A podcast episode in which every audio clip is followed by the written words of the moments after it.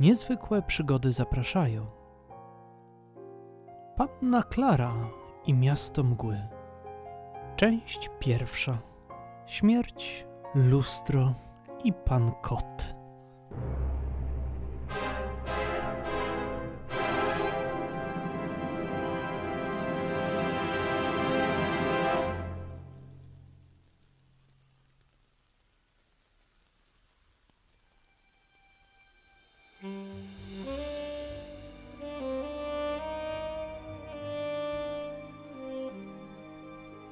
Gęsta mgła okalała wszystko. Wchłaniała tak światło, jak i dźwięki. Więc odpalony przez Macbeda papieros brzmiał niemal jak wystrzał pistoletu. Co w sumie było całkiem na temat, jeżeli można tak powiedzieć, biorąc pod uwagę to, że staliśmy właśnie obok bardzo martwego ciała. Chyba nie zastrzelonego, ale z drugiej strony trudno dokładnie określić powód, dla którego ktoś umarł, kiedy jego ciało spadło z. Ho. Klara skierowała głowę do góry, usiłując policzyć piętra wieżowca, którego szklane szyby wynurzały się z nadlondyńskiej mgły. 20, 21, 26. Spokojnie 26 pięter. Denat, być może zastrzelony, leżał teraz na nieco wgniecionym, bardzo modnym samochodzie w tym jakże modnej dzielnicy. Bardzo martwy i otoczony bardzo dużą ilością błyszczącego nawet mimo gęstej mgły wróżkowego pyłku. Klara parsknęła z niezadowoleniem. Nie tak chciała spędzić piątkowy wieczór. Miało być miło, ale jak należało zareagować w sytuacji, w której telefon, który odebrała kilka godzin wcześniej, kończył się od Mam nadzieję, moja droga, że jesteś lepszym detektywem niż pracownikiem biurowym. W tym Excelu naprawdę nie szło ci najlepiej.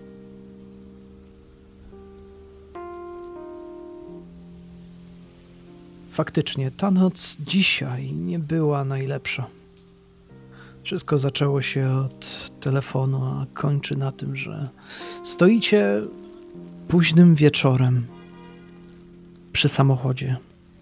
Jego dach jest roztrzaskany, a ciało, które spadło z tych parunastu pięter, wyglądało nazbyt niepodobnie do oryginału tegoż, kogo znaliście pod imieniem Bestia.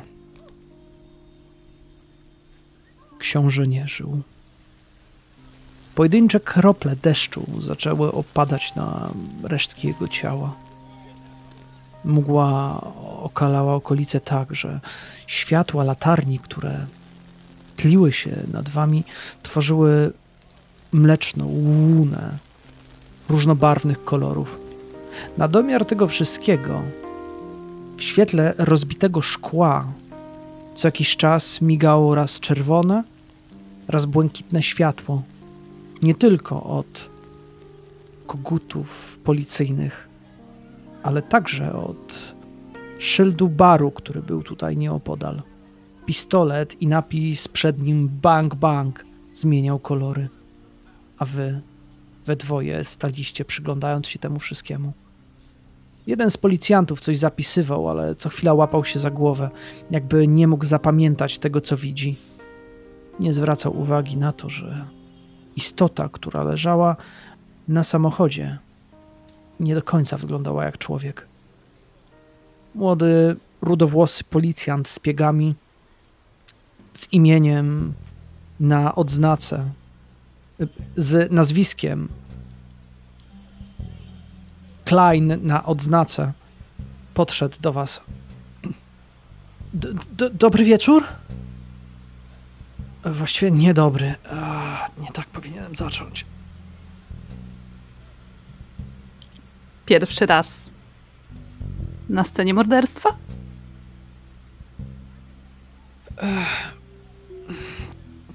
Nie, znaczy tak, znaczy. Przyzwyczaisz się. Szybko leci. Tak. To pierwsze faktycznie jest ciężkie, ale potem. No, Mówi pani. Chłopak spojrzał w twoim kierunku. Widzisz jego mocno podkrążone oczy. Widać, że jest niewyspany. Przygląda się tobie, oceniając. Jak Klara zmieniła się w ciągu lat. On tego nie wiedział, ale właśnie. Klara była inną kobietą. Jak wyglądała? Klara. Hm. Jak wyglądała Klara i jak różniła się od tej Klary, którą mieliście niektórzy z Was okazję spotkać kilka lat wcześniej? Nadal była bardzo wysoka, z długimi, chudymi kończynami. Zmieniła wymięty żakiet na wymięty prochowiec, bliźniaczo podobny do tego, który nosił Macbeth długie, niesforne, ciemne włosy ścięła na Kleopatrę i po wielu próbach zrezygnowała z noszenia soczewki kontaktowej w celu ukrycia swojego wielobarwnego oka.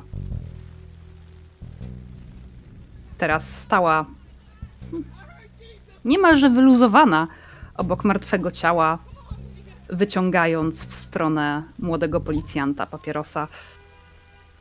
To też nie była dokładnie poza, w której dawniej można było ją spotkać. Tak, pani Klara ma ogromne doświadczenie w morderstwach. Siwy dym z papierosa kompletnie nie przebijał się przez gęstą mgłę, która teraz otaczała postaci. Dwa kroki w przód wykonał pan Macbeth, chodząc w krąg widoczności zarówno pani Klary, jak i niedoświadczonego jeszcze policjanta. Macbeth natomiast nie zmienił się ani trochę od czasów, kiedy ostatni raz mogliście o nim usłyszeć. Ubrany w długi, ocieplany, przebrudzony i pomięty prochowiec, czarną koszulę, teraz skrzętnie ukrytą pod kraciastą marynarką, długimi czarnymi spodniami, wygodnymi skórzanymi butami. Wszystko oczywiście w nieładzie i trochę jakby nie od pary.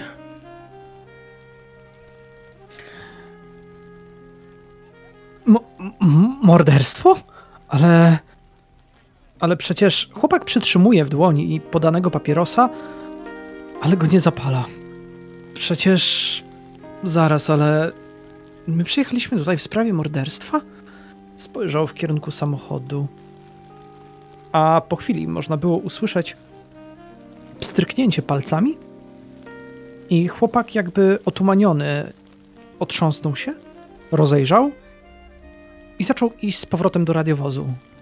A z pomiędzy mgły wyłoniła się postać Karła, który ubrany był w dość nietypowy mundur, czarny. Miał natomiast specyficzną czapkę z wyraźną gwiazdą, niczym szeryfa. Karzeł zrobił kilka kroków do przodu, jego twarz przez mgłę, kiedy wyłoniła się, sprawiła wrażenie, jakby na chwilę zafalowała i można było dostrzec ten goblini szary odcień skóry i te ostre zęby. Jednak Karzeł znów wrócił do wyglądu bardziej ludzkiego. Nie spodziewałem się, że sprawa nabierze takiego tempa. Tym bardziej, kiedy otrzymaliśmy telefon. Nie wiedziałem, że to on będzie tutaj leżał. Jest to oficer policji krainy Pot. To oni zajmują się również ciężkimi sprawami. Ale dobrze wiedział, że ktoś z wysokiego szczebla przekazał tę sprawę wam. Więc nie wiecie do końca, co on tutaj robi.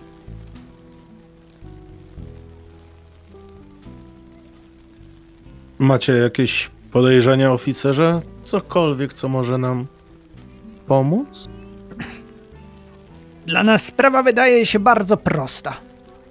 Radiowozy ludzkiej policji zaczynają się rozjeżdżać.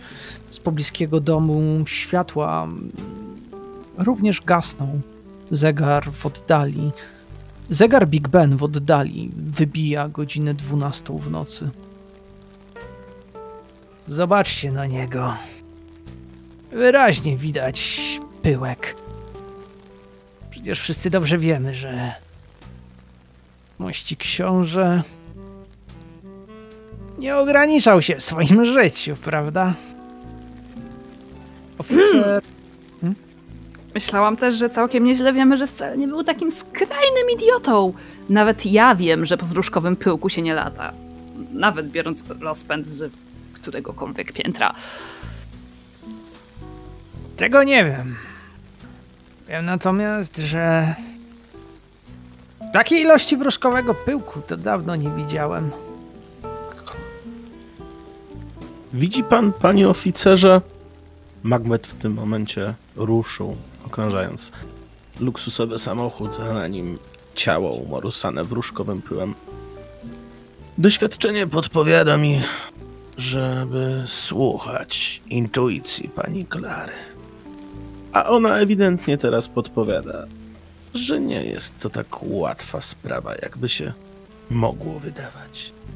Macbeth pochyla się nad ciałem księcia i powoli od góry do dołu, uważnie, jeszcze bez dotykania, ogląda wszystkie ślady i poszlaki, szukając czegoś, co mogłoby wskazać na delikatną pomoc ostatnim locie księcia. Przyglądając się bestii, widzisz, że jego skóra pokryta jest szczeciną. Widać powiększone zęby. Jego ciało zatrzymało się na etapie przemiany. Tak jakby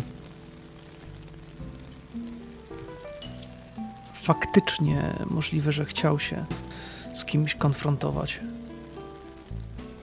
Jednak poza wyraźnymi ranami od upadku, właściwie śladem całkowitego roztrzaskania, nie dostrzegasz niczego, co rzuciłoby ci się szczególnie w oczy. Deszcz jeszcze, który zaczyna kapać i, wzma- i wzmagać się, rozpuszcza wróżkowy pyłek, który zaczyna spływać do kanalizacji. Klara zagląda Macbedowi przez ramię, uśmiecha się do swoich myśli, zerka na skupioną twarz swojego współpracownika. Macbeth, Macbeth, dlaczego on ma takie wielkie zęby, co? Pewnie sobie lubi podjeść i dlatego. Nie, nie, naprawdę? Ach, Taki dobry żart mi zmarnowałeś. Wielkie zęby i wielkie oczy. O, wielkie oczy, to może być akurat efekt wróżkowego pyłu. Żeby cię łatwiej zjeść, kapturku.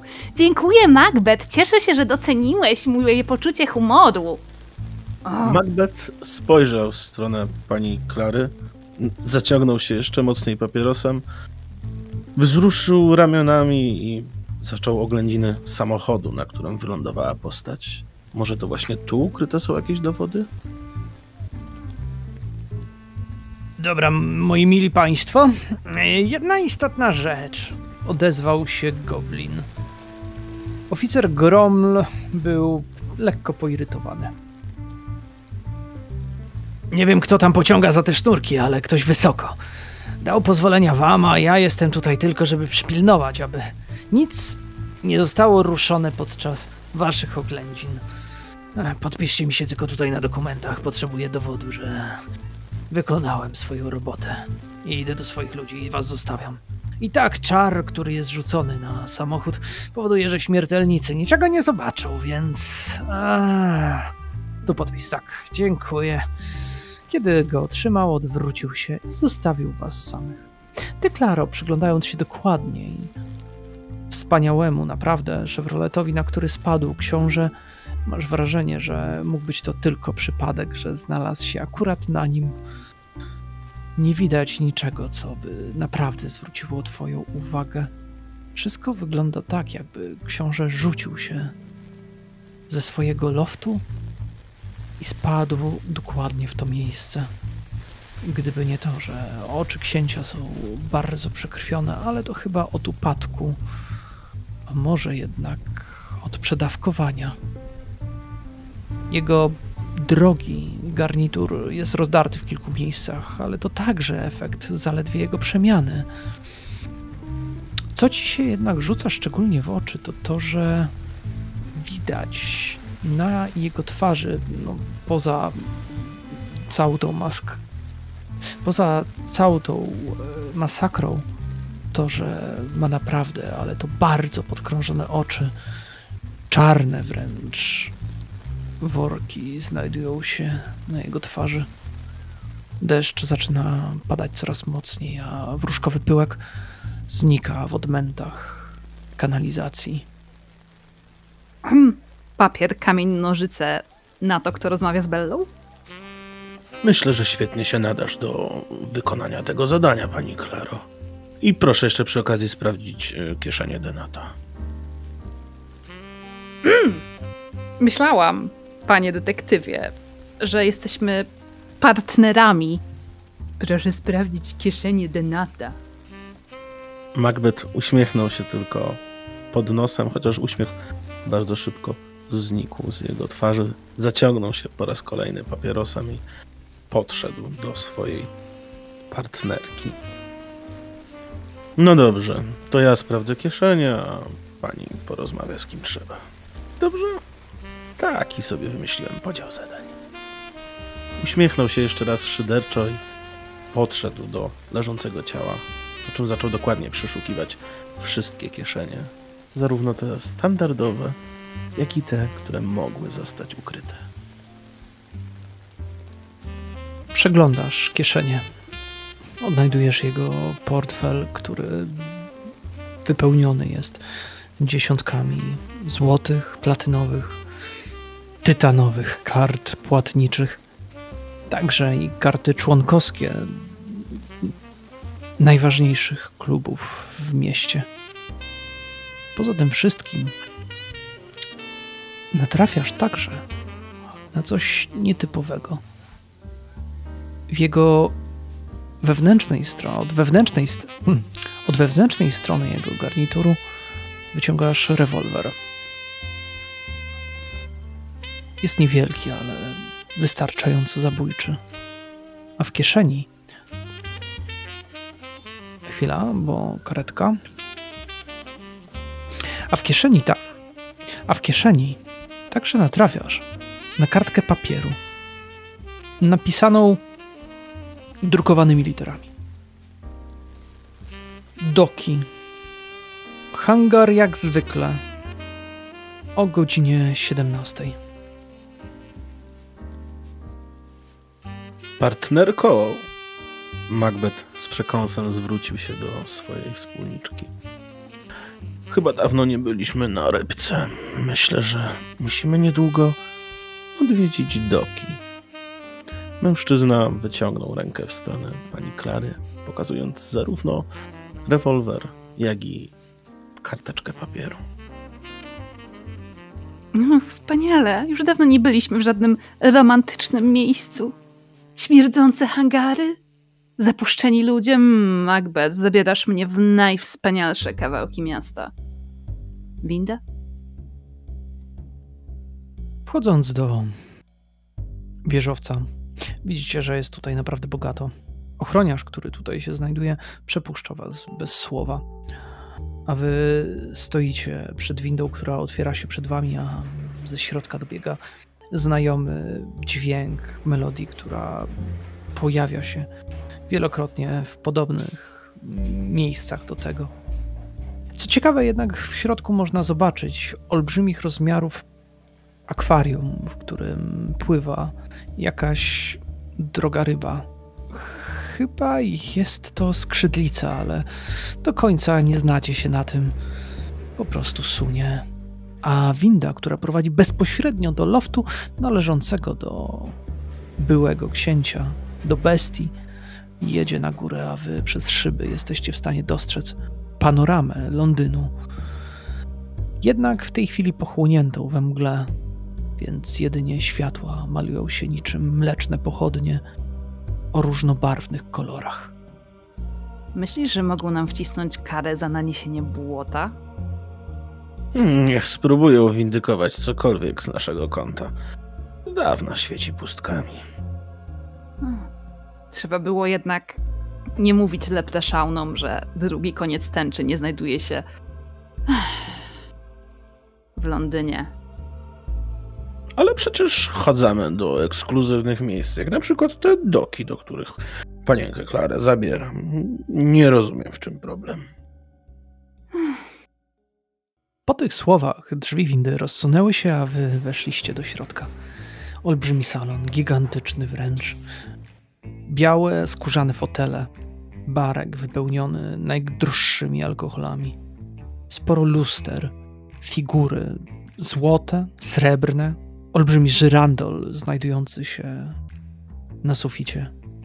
Gobliny starające się zabezpieczyć wszystko dookoła. Nie zważają specjalnie na was, a wy stoicie pośrodku tegoż wszystkiego. Rozbita szyba w oknie, a przez nią wdzierają się krople deszczu. Wiatr także smaga wasze twarze. Czujecie jeszcze przez moment, jak w waszych uszach wyrównuje się ciśnienie, ponieważ jesteście tak wysoko nad mglistym miastem. Wydaje mi się, że jemu to chyba już bez różnicy, prawda, pani Klaro? Rzucił Macbeth, ruszając w stronę barku i bez pardonu nalewając sobie szklankę jakiejś drogiej whisky, na którą nigdy nie będzie go stać. Po chwili ruszył w stronę miejsca upadku.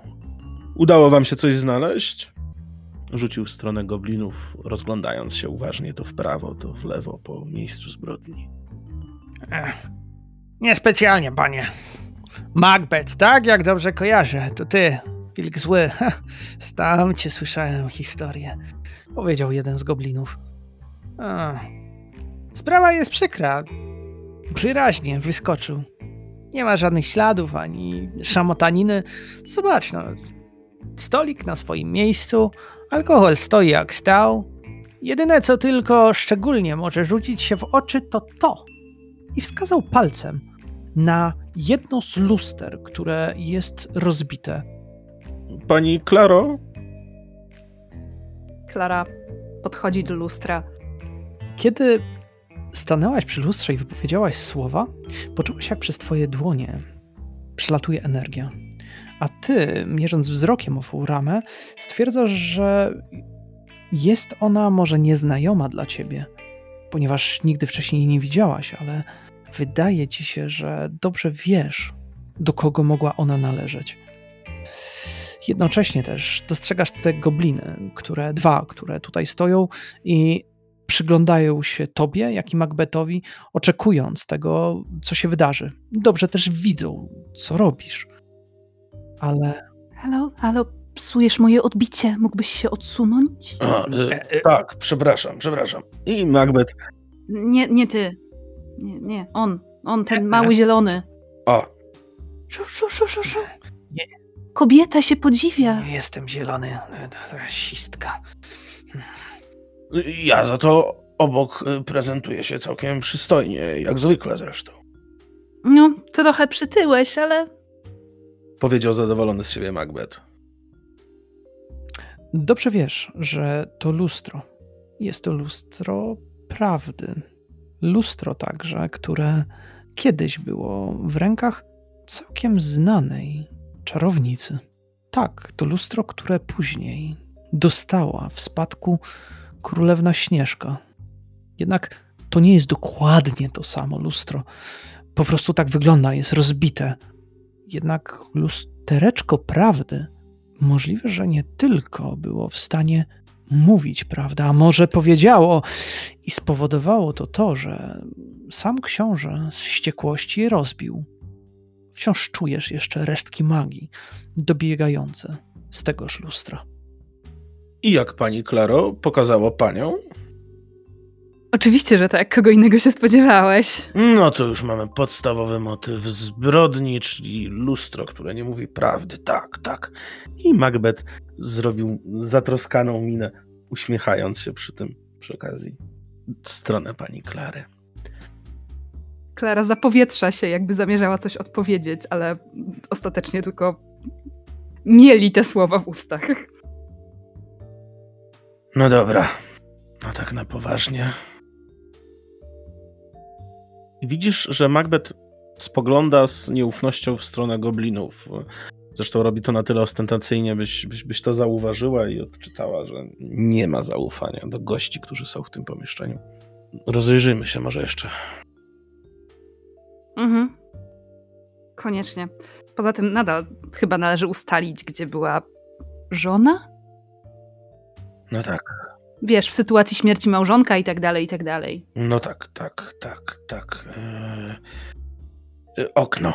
I w tym momencie Macbeth obrócił się jakby na zawołanie i podszedł do miejsca, w którym wypadł Denat. Dokładnie, przyglądając się przede wszystkim mm, śladom na podłodze, próbując odczytać, czy to przebarwienia na dywanie, czy jakieś świeże odciski, czy cokolwiek, co mogłoby nie pasować do tego niby idealnego miejsca samobójstwa. Przyglądając się oknu wpierw, wyraźnie widzisz, że całe szkło zostało wybite na, na zewnątrz. Wyglądając, dostrzegasz na dole wciąż leżące ciało i dwa gobliny, które tam się pojawiły, i widać, że przy, próbują i próbują przypilnować mm, księcia. Także podjeżdża w tym czasie sporych rozmiarów limuzyna, z której wysiada kobieta w przesadzistym futrze, spogląda w kierunku mężczyzny e, leżącego na samochodzie i zaczyna pewnym krokiem wraz z olbrzymim, ol, wraz z olbrzymią istotą, która idzie za nią, iść prosto w kierunku budynku. Rozpoznajesz dość szybko złotą suknię, w której jest ubrana. Te kolory zawsze towarzyszyły Belli. Cofasz wzrok i patrzysz jeszcze na to wszystko, i w pewnym momencie do twoich wilczych zmysłów dociera jedna rzecz. Dostrzegasz, jak na ziemi minimalnie jest wyraźny ślad na tym marmurze, który tutaj jest na podłodze. Ślad butów, ale odcisków innych od reszty, które tutaj się znajdują. Dostrzegasz ten dosłownie minimalny ślad symbolu Louis Vuitton, który znajdował się na podeszwie księcia i przysiągłbyś, że te ślady biegną prosto od lustra w kierunku okna. Tak jakby po zobaczeniu tego, co jest w lustrze, rzucił się w kierunku okna i skoczył. Na stoliku także dostrzegasz rozsypany wróżkowy pyłek. Jest go nie tak dużo jak na dole. Resztka tak naprawdę znajduje się taka rozsypana kreska. Pani Klaro, nie mamy za dużo czasu. Bella za chwilę będzie tutaj na górze. Hmm. Ewidentnie ślady wskazują, że. I tutaj Macbeth podszedł trochę bliżej ciebie i przyciszył głos. Ewidentnie ślady wskazują, że zobaczył coś w lustrze i wtedy się rzucił przez okno. Widzę to na podłodze. A pani ma jakieś pomysły? Ach. Najwyraźniej nie spodobała mu się prawda, którą pokazało mu lustro. Pytanie brzmi na jaki temat? Czy myślisz, że możemy spytać jakiegoś innego lustra? O to, co powiedziało tamto? One wszystkie są jakieś połączone? Hmm? Nie? Ciężko powiedzieć.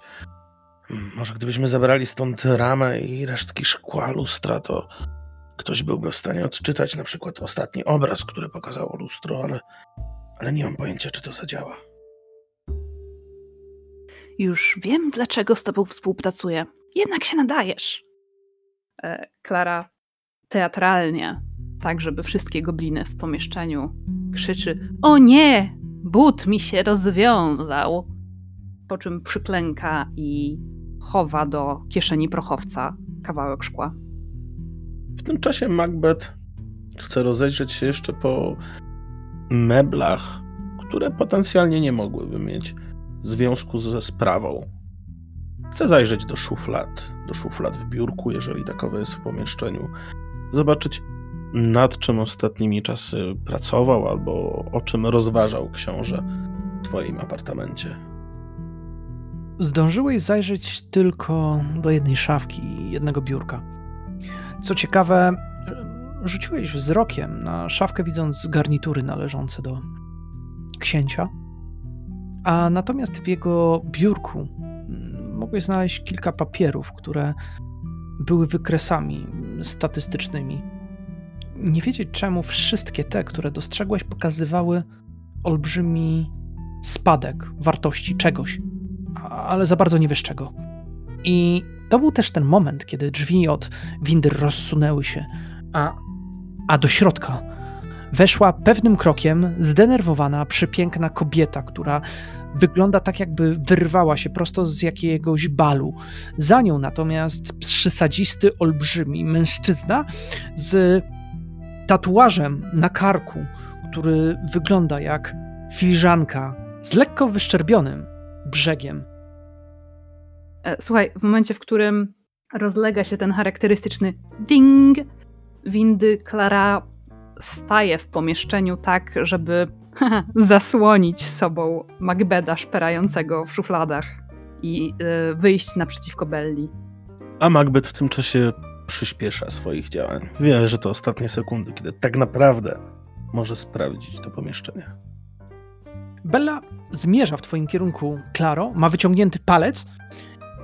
Jej olbrzymie futro powoduje, że wygląda jakby była dwukrotnie większa i widać, że jest cała wściekła, ma rozmazany tusz na twarzy. Jej mocno błękitne oczy są przepełnione wściekłością i odzywa się bardzo pewnym, choć w pewnym stopniu łamiącym się głosem. Łaskawie nie możecie zabrać go stamtąd? On tam leży. I ty, i ty, Smarkulo, jeszcze się tym zajmujesz? Ta, która odrzuciła bycie królową? Ja nie chcę jej tutaj. Masz stąd sobie pójść i to zaraz. I tego śmierdziela również. Zdrajcę. Co wy robicie w... Ach, pani Bella, jak sądzę, nie miałyśmy jeszcze przyjemności, prawda? Klara wyciąga rękę i jak gdyby nigdy nic ściska dłoń, w którą jej stronę wyciągała Bella w trochę innym geście, ale nie szkodzi. Widzi pani, wykonujemy naszą pracę.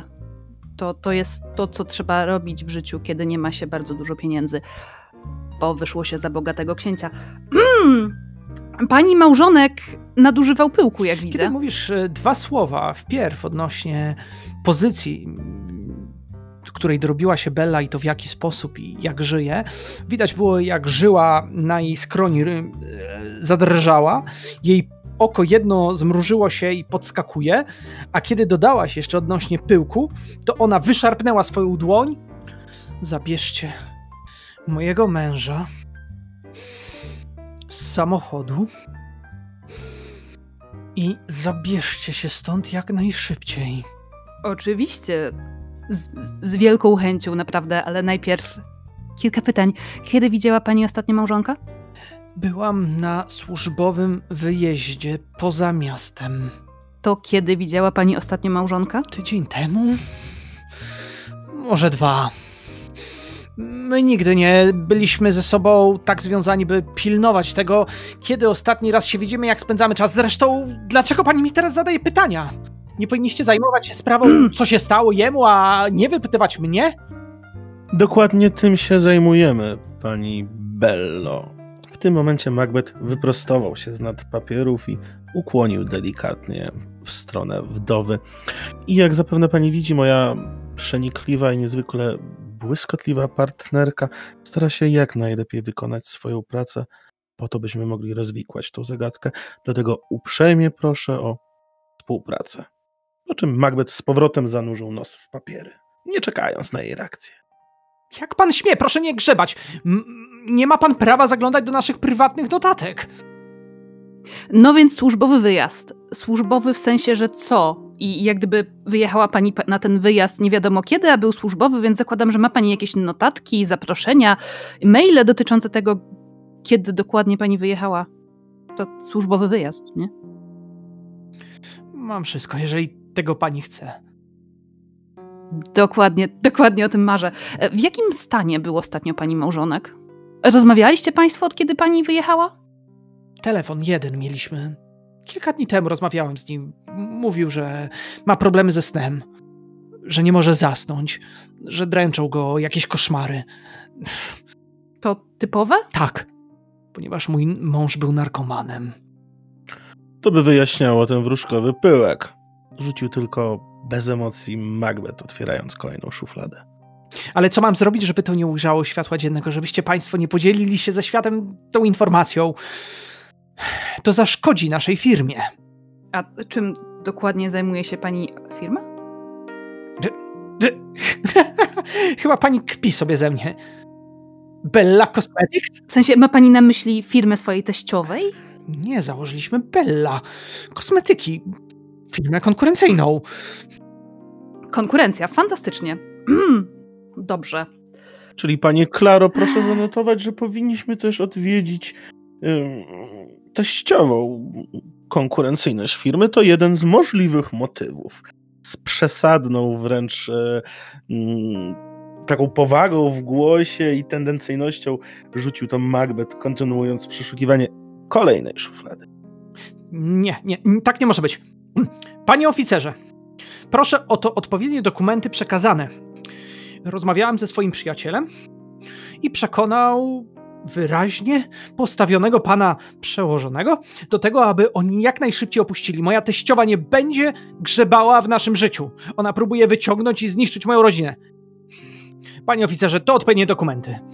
Filiżanko. Dlaczego pani teściowa... Cicho, cicho, kobieto. Bądź cicho. Dziecko dwóch światów. Filiżanko, przekaż panu. Olbrzymi mężczyzna, mierzący ponad dwa metry wzrostu, powolnym krokiem podszedł w kierunku grabla, czyli oficera goblinów. Rozchylił swój płaszcz, wyciągnął papier i mu podał. Goblin zaczyna czytać. Panie Macbeth? Tak. Proszę odłożyć ten dokument, który pan teraz wziął. Nim zamknąłeś szufladę, zauważyłeś dwa klucze. Zabrałeś je. Inspektor tego nie zauważył. Tak ci się przynajmniej wydaje. Macbeth ze zdziwieniem spojrzał na goblina, odłożył dokument do biurka, zasunął szufladę. Coś nie tak, panie oficerze? Tak, tak. Sprawą. Sprawą ma się zająć ktoś inny. Dopiero będzie oddelegowany, nie wiem kto. Sprawa jest widać, że. Hmm, przekazana komuś wyżej, nie będziecie się tym zajmowali. Fantastycznie, tylko że ja już zaangażowałem środki, ludzi i wszystko inne. To już nie moja sprawa. Trzeba rozmawiać w takim razie z waszą zleceniodawczynią. Um, w takim wypadku dziękuję. Pan najpierw pokaże ten dokument. I Macbeth, nieco podirytowany tą sytuacją, ruszył do oficera, chcąc zobaczyć papier. Kiedy zobaczyłeś dokument, wiedziałeś dobrze, że musicie jak najszybciej opuścić mieszkanie. Podpis, który znajdował się na samym dole, był podpisem osoby bardzo wysoko postawionej. Rozpoznałeś go. Młynarczyk. Jest to jeden z potentatów do tronu świata pod. Osoba, która dzięki znajomościom i wpływom osiągnęła statut bardzo wysoki, rozpoczynając tak naprawdę od poziomu zwykłego chłopka.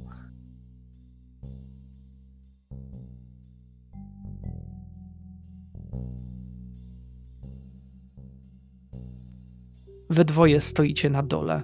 Kiedy wychodziliście, goblin spojrzał w twoim kierunku, Klaro. I dobrze wiedziałaś, że był świadomy tego, że zabrałaś fragment lustra, ale nie odezwał się, nic nie powiedział. Wiedzieliście oboje, że goblinowi sprawa się nie podobała. Oficer Grable czuł, że ktoś próbuje coś tutaj ugrać. A wy teraz stoicie na dole, widząc jak gobliny zaczynają zbierać księcia, przenosić go na nosze, a karetka, która podjechała, już szykuje worek. Obok stoi goblin, który spisuje wszystkie informacje i ocenia ciało, a wy stanęliście po prostu z boku w deszczu. Pani Klaro, Mhm. chciałem tylko powiedzieć, że niezmiennie od lat pełen jestem podziwu wobec pani empatii, umiejętności doboru słów do danej sytuacji. Ale zobacz, to chyba popularny talent wśród. Chciałam powiedzieć coś mądrzejszego, ale wychodzi na to, że kobiet. O nie, mój mąż nie żyje. Lepiej upewnij się, że nikt nie dowie się dlaczego i pójdę do mojego przyjaciela, który załatwi, żeby najlepsze biuro detektywistyczne w tym mieście nie maczało w tej sprawie z nawet czubków swoich pięknych paluszków. I na pewno nie ma to nic wspólnego z kryzysem, jaki dopadł ich firmę i tego, że stracili prawie cały swój majątek. Natomiast i tak myślę, że powinniśmy zacząć od wątku lustra. Oczywiście, jak się domyślasz, nie zostawimy tej sprawy. Mam nadzieję, bo inaczej to ja musiałabym dzwonić do Wiktorii. No tak, nikt by tego nie chciał. A to nawet nie moja teściowa. A zachowuje się jakby nią była, prawda? Może to taka kwintesencja teściowej. Taki. Esencja znaczy. O, aha. Może ona wcale nie jest dobrą wróżką, tylko złą teściową. Fantastycznie. To na pocieszenie, czy pozwoli się pani zabrać na nieświeżą rybkę do doków? Hmm. Czy też w moich myślach. Chodźmy, zaparkowałem niedaleko.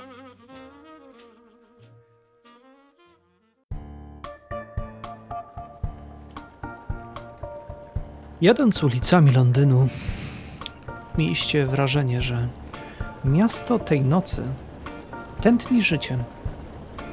Dużo więcej osób jest na ulicach, dużo więcej gwaru. Mimo tej jesiennej pogody, wszystko sprawia wrażenie, tak jakby pracowało 24 godziny na dobę. Samochód musiał w pewnej chwili zatrzymać się z piskiem opon, kiedy praktycznie na waszą maskę weszła dwójka młodych ludzi.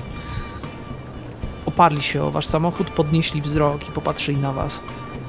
Wydaje wam się, że kiedy odjeżdżaliście, a oni śmiejąc się pokazywali wam środkowy palec, wyglądali tak, jakby byli albo pijani, albo pod wpływem narkotyków. Ich zmęczony wzrok towarzyszył wam jeszcze przez moment, ale zniknął. Samochód wyłania się z mgły. Ty natomiast, Macbedzie, spoglądasz jeszcze na kartkę, która znajduje się przed tobą. Zatrzymujecie auto tuż w okolicy doków, które znajdują się. Gdzie się znajdują?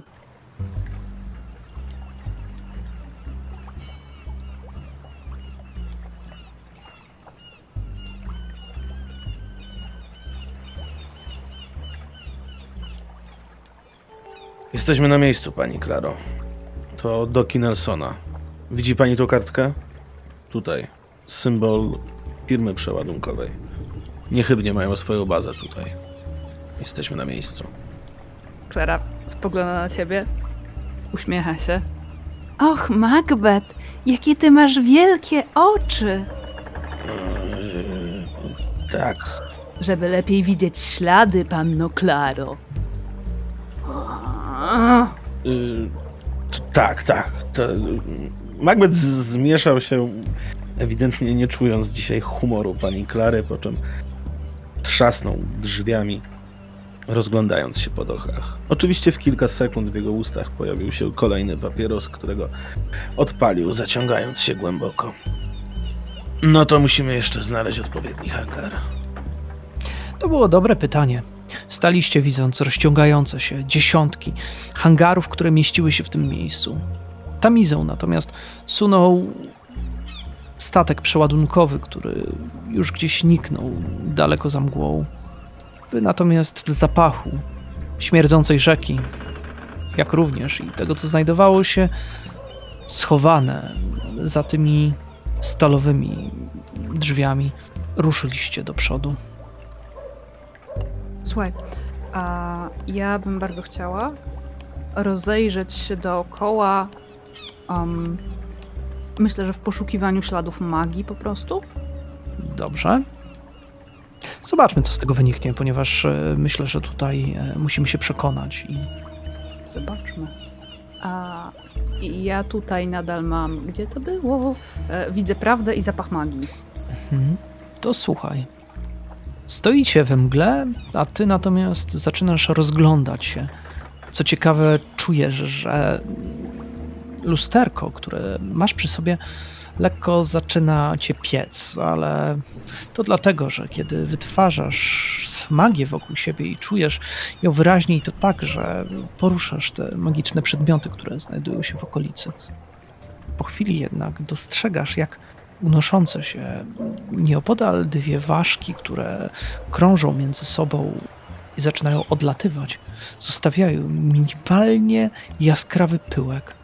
Chwilę później wlatują gdzieś pomiędzy siatkę otaczającą jedno z zabudowań. Wejście było zamknięte, jednak kłódka wydawała się bardzo szczególna. Klucze znalezione w lofcie bestii mogły do niej pasować.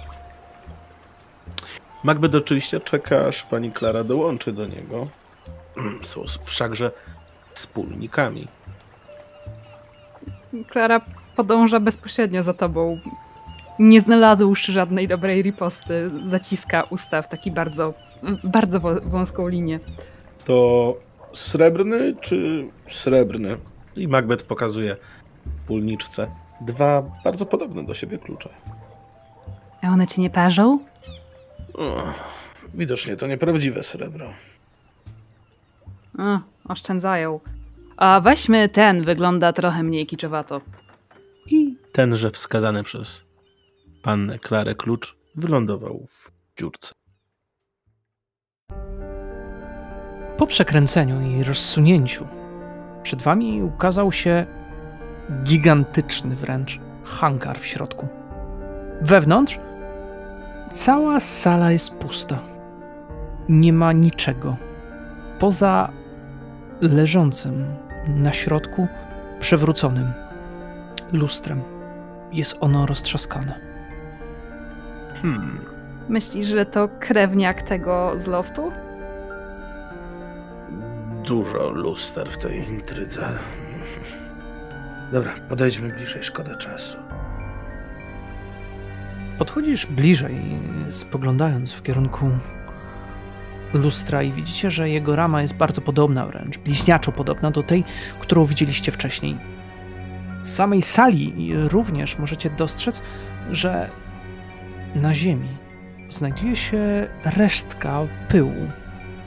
Mieni się ona delikatnym kolorem tęczy. Jest to tylko resztka, która zmieszała się z piaskiem. W świetle latarni, które dobiegają z zewnątrz, ponieważ o dziwo są tutaj okna, co jest może i lekko niezrozumiałe, e, wysoko tak mniej więcej na wysokości kilku metrów, widzicie, że większość tej sali jest wypełniona resztkami wróżkowego pyłu. To się nazywa na bogato. Miałaś pani Klaro rację co do tego lustra. Widzi pani tą ramę? Klara kiwa głową, wyciąga kawałek lustra, który wzięła z apartamentu bestii i przykłada je do kawałka szkła tego, który jest tutaj. Porównujesz je, są takie same. Tylko, że szkło, które znajduje się tutaj, nie jest tak rozbite. Przez moment, e, kiedy przytrzymujesz je, nacinasz delikatnie sobie palec, krew skapnęła na ziemię. Natomiast cały czas oboje czujecie zapach, który tutaj się unosi. Jest bardzo charakterystyczny. Właściwie to macie poczucie, że hangar przesiąknięty jest zapachem wróżkowego pyłu. Nawet kręci wam się w głowie. Wykonajcie, jak możecie, test. Oboje. Jasne. Krajności. Wspaniale. Słuchaj. Klaro, nacięłaś skórę i miałaś takie poczucie, że kiedy poczułaś ból w palcu, on spowodował, że twoje myśli dość szybko skupiły się na bólu i świadomości tego, że jesteś tu i teraz.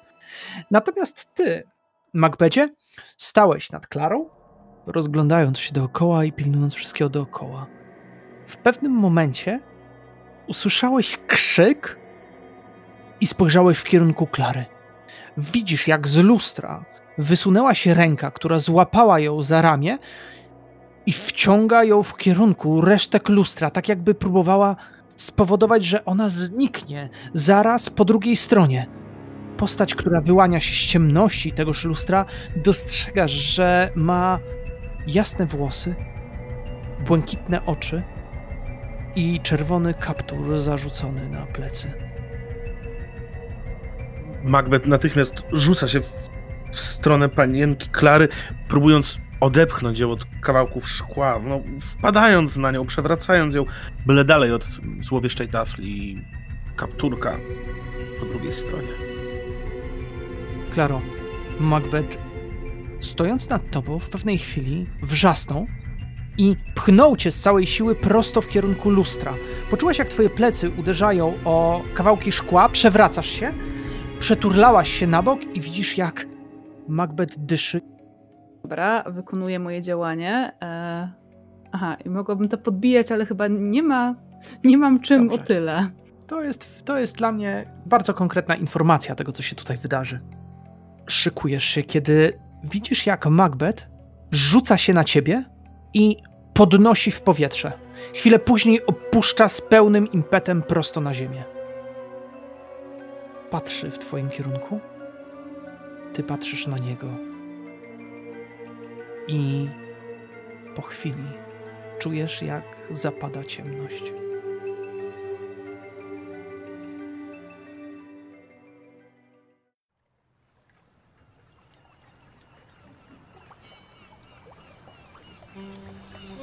Słyszysz dźwięk dzwonka statku, mewy, także i szum rzeki. Otwierasz pomału oczy, Klaro. Zamglony świat zaczyna kształtować się przed tobą. Pomału też podnosisz się, zataczając i czując, jak całe twoje ciało boli cię. A przed tobą w oddali, z pomiędzy mgły, Pierwsze promienie wschodzącego słońca dają delikatne ciepło, mimo że noc była naprawdę chłodna. Jednak koło ciebie nie dostrzegasz nigdzie Macbeda. Widzisz, że na ziemi jeszcze leży kilka kropel krwi. Przed oczami śmiga ci obraz tego, co wydarzyło się w nocy. Znajdujesz się wciąż w dokach. Poza hangarem. Nie wiesz, jak tutaj się znalazłaś tak naprawdę. Klara wzdycha, zapala papierosa i trochę trzęsą jej się ręce.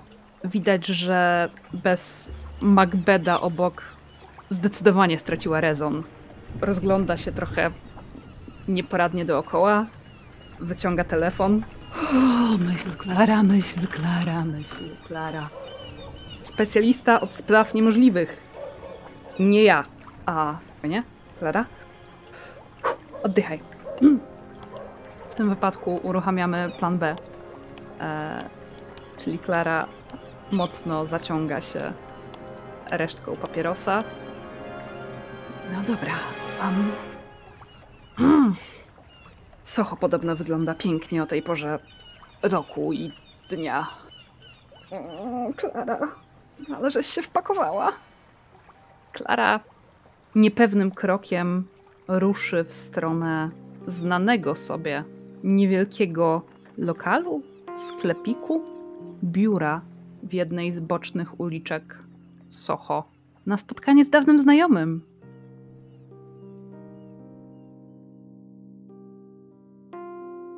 Założenie to było bardzo słuszne. Kiedy znalazłaś się dostatecznie blisko tam, gdzie wydawało się tobie, że zaparkowaliście samochód, znalazłaś tylko przewrócony samochód należący do Macbeda. Leżał na dachu. Był roztrzaskany. Widzisz, że jeszcze na karoserii widać wiele śladów ostrych pazurów. Pojechanie do Soho wymagało, byś wsiadła w metro i przemieszczała się komunikacją miejską. Nie była to najprzyjemniejsza podróż. Szczególnie też, kiedy weszłaś do jednej z tych bocznych uliczek. Tam, gdzie można dostrzec szyld, jak i również sklepik należący do kogoś wyjątkowego. Dźwięk ulic niknie, kiedy znajdujesz się w tym miejscu, a całe twoje ciało wręcz drży od energii, która bije z tego miejsca. Wiesz dobrze, że można tutaj odnaleźć prawie wszystko, ale również tylko za odpowiednią cenę.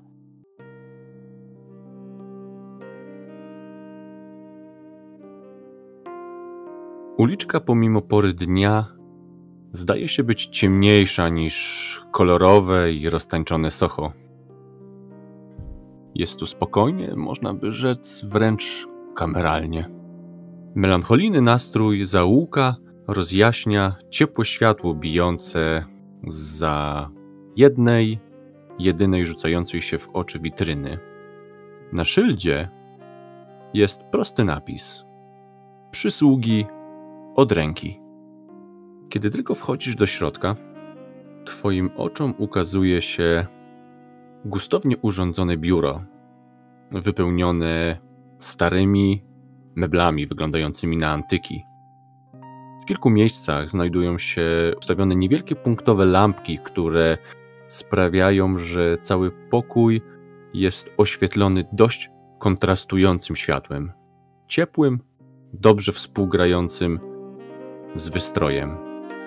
Przy ścianach znajdują się gustowne regały, wszystkie pozamykane, natomiast gdzieś w końcu pomieszczenia widzisz masywne, szerokie biurko.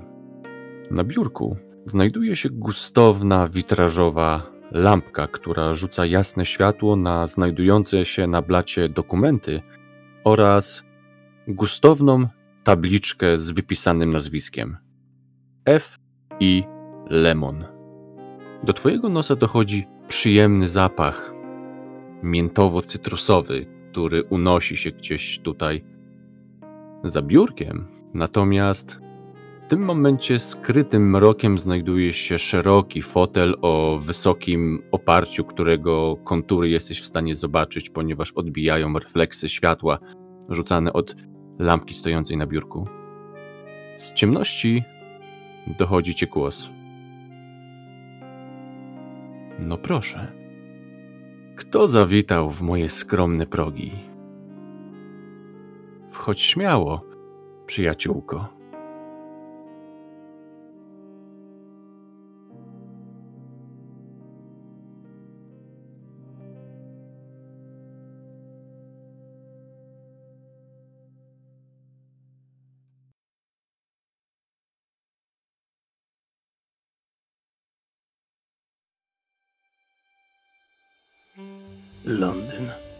Miasto pełne krajności.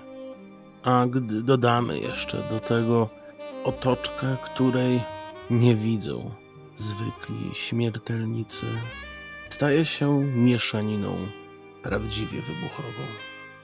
Pełne skandali, pełne niewyjaśnionych historii i pełne rządzy, podążań, pełne rządzy pokus, które każdego dnia tych po stronie ludzi, jak i tych w tym niby hm, baśniowym świecie wodzą na pokuszenie. Miasto z jednej strony perspektyw, a z drugiej solidnego upadku wartości i moralności. Od wielu lat przemierzam je w poszukiwaniu prawdy, czegoś ważniejszego. Dobra, kogo ja oszukuję? W poszukiwaniu paczki fajek, dobrej butelki i trochę grosza do zarobienia. I wszystko byłoby w porządku, gdyby nie pojawiła się ona. Najpierw plątała mnie w tą całą historię, chociaż właściwie sam się w nią wplątałem. Potem, potem przeciągnęła na drugą stronę, a właściwie to ja sam ją tam zabrałem. A teraz jesteśmy z powrotem tutaj, na tych deszczowych ulicach Londynu, zastanawiając się, o co tak naprawdę w tym wszystkim chodzi. I wiecie, co wam powiem? Nie mam bladego pojęcia. A detektywem jestem od wielu lat. Tak samo jak, jak nie mam bladego pojęcia, co ja tutaj robię. Hmm. Atłasowe ściany, różowe kolorki, duże, wygodne łóżko z pościelą z tworzywa sztucznego? O co tu chodzi? Zaraz, zaraz, zaraz. Co te kajdanki robią na moich rękach? A, ała, i dlaczego są srebrne? Halo, halo! Wypuśćcie mnie!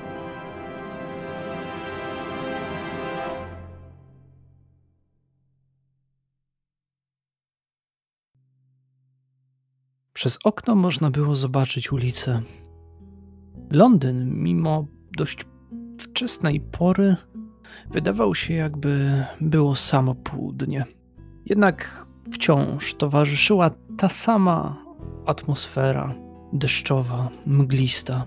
Przez mleczną mgłę przedzierały się pojedyncze światła samochodów, które niknęły gdzieś zaraz za rogiem. Ludzie nerwowo chodzili, widać było, że tej nocy wydaje się, jakby wszyscy odczuli wydarzenia, które miały miejsce, a może tylko część z nich spędziła dość upojne noce, czy to w pubach, czy po prostu we własnym mieszkaniu. Drobna alejka, która prowadziła prosto do siedziby pewnego jego mościa, była jednak spokojniejsza w stosunku do tegoż zgiełku miasta Londynu. Wewnątrz, w półświetle, a może w półmroku, jedynie przy delikatnym świetle kilku lamp siedział on, właśnie kończył wypowiedzenie zdania, które miało przywitać młodą kobietę, gotową odnaleźć swego przyjaciela. To aż zabawne, że pani detektyw potrzebowała pomocy.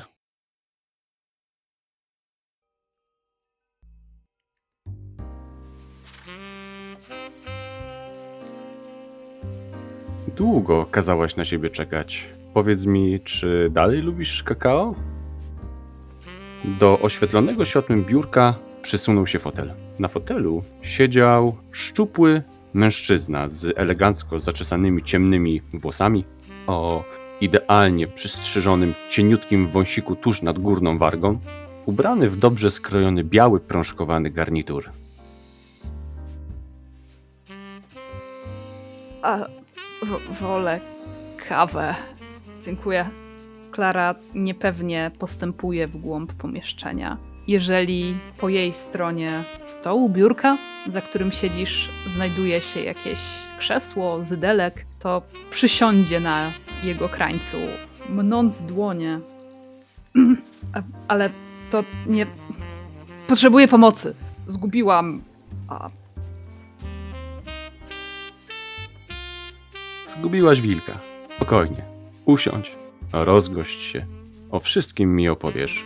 I wskazuję ci ręką na elegancki, wyglądający na dość wygodny fotel, stojący naprzeciw mojego biurka.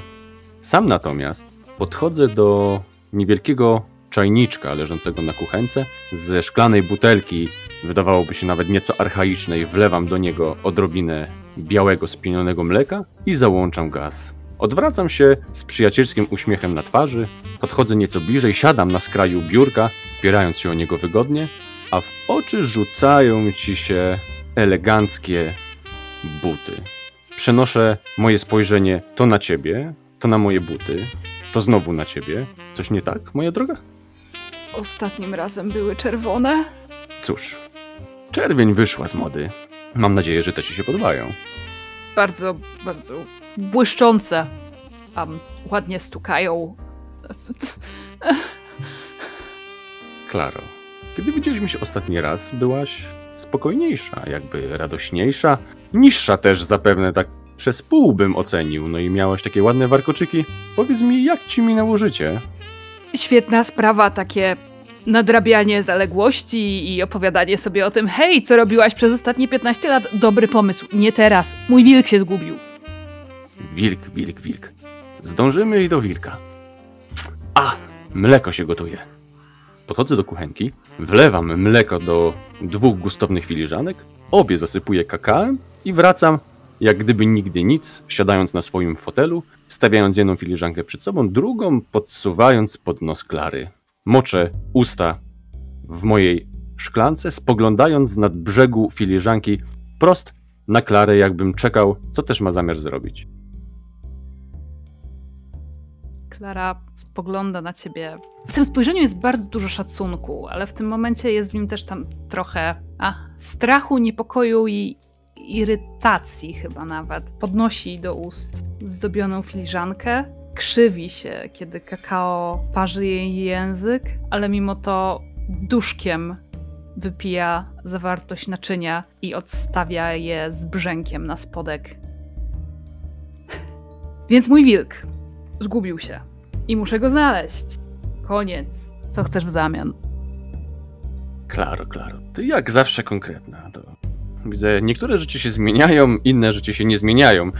Spoglądam zabawnie na filiżankę, która leży na moim biurku, a koło niej kilka kropel niedobitego kakao, czyli po prostu bałagan, jak zwykle. Czy uspokoi cię, jeżeli powiem, że wiem, gdzie jest twój wilk? To zależy, gdzie jest to gdzie. Pomożesz na przykład tak, wiem, gdzie on jest. Na dnie tamizy. Razem z rybkami, droga Klaro. A może być tak, wiem, gdzie jest bezpiecznie w domu i po prostu nie zwróciłaś na to uwagi, głupia kobieto.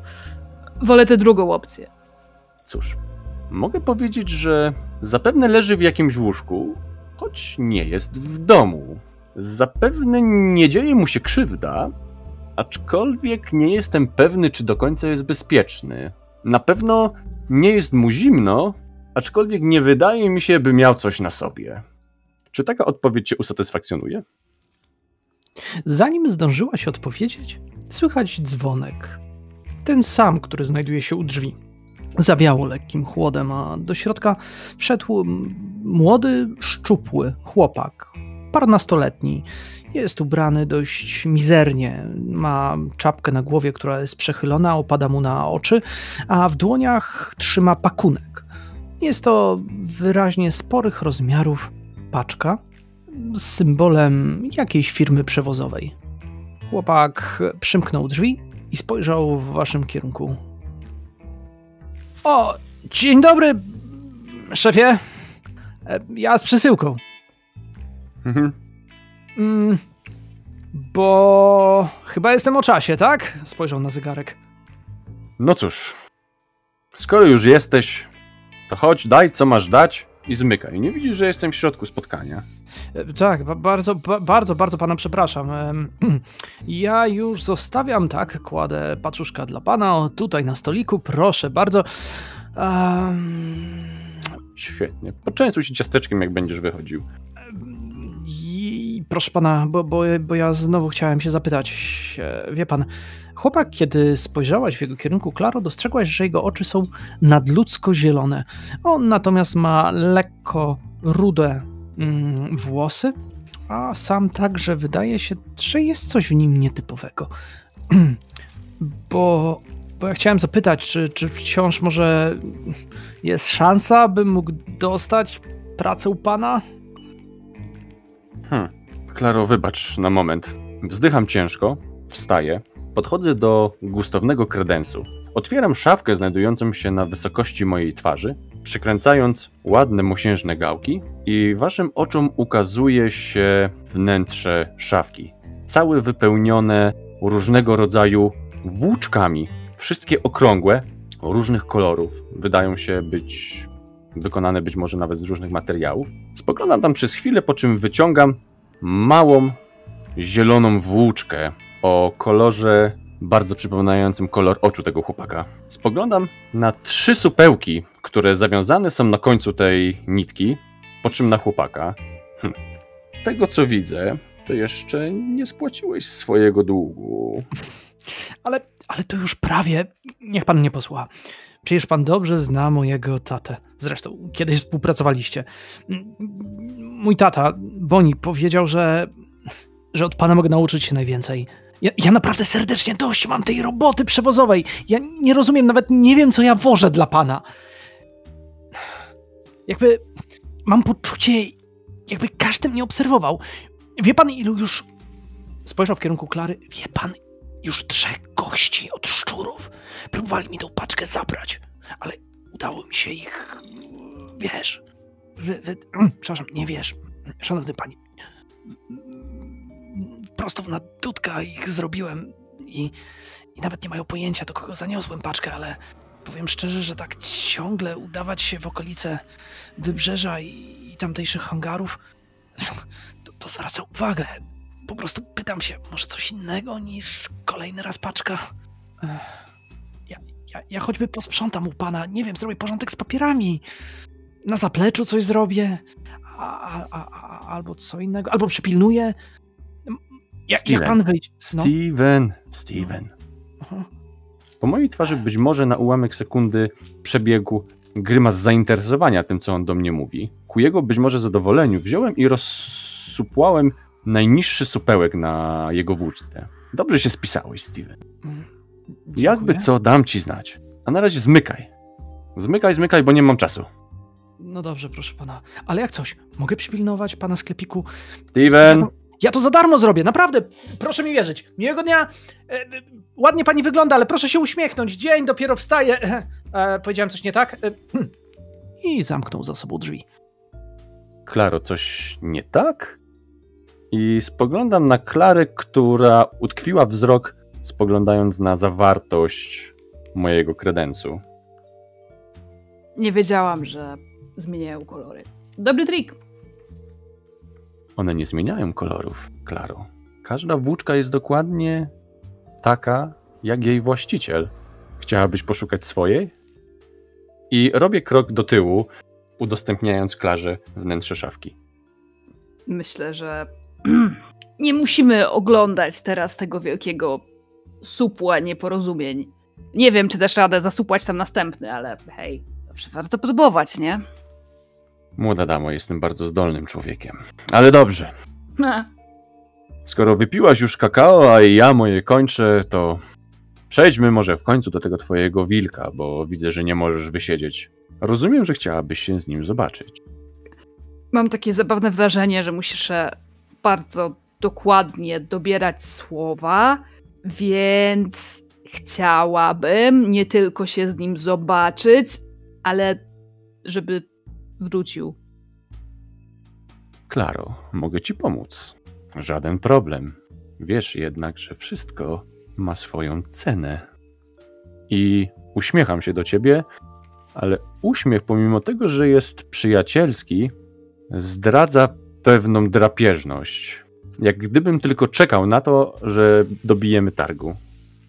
No więc niestety tron krainy po drugiej stronie lustra już oddałam, więc będziesz się musiał zadowolić czymś mniejszym. Jestem przekonany, że coś wymyślimy. Zatem ja zwracam ci wilka, a ty, cóż, czas pokaże, jak możesz być dla mnie przydatna. I zbliżam się do ciebie z wyciągniętą ręką. Hurra! Podejrzane układy. Klara wzdycha, rozgląda się dookoła, trochę z nadzieją na to, że Macbeth po prostu wyskoczy spod biurka i krzyknie: Ha, niespodzianka! Ale kiedy to się nie dzieje, ściska mocnym uściskiem dłoni twoją rękę. Trochę drży, ale bardzo stara się to ukryć. Moja dłoń natomiast jest delikatna, choć uścisk mocny. Kiedy nasze ręce się złączyły, kiedy palce splotły się, mogłaś wreszcie przez chwilę zobaczyć, z kim robisz interesy. Widzisz, jak moja twarz na tą krótką chwilę pokryła się szczeciną. Usta wypełnił garnitur ostrym niczym igła zęby, a delikatnie przystrzyżony wąsik w tym momencie wygląda jak długie kocie wąsiska. Wizja natychmiast znika, kiedy puszczam twoją rękę. Wyprostowuje się. No cóż, zatem mamy umowę. To co? Idziemy? Ludzie w pięknych butach przodem.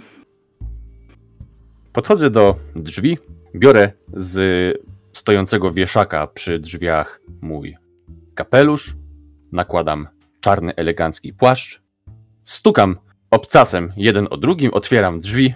No to chodźmy do mojego auta.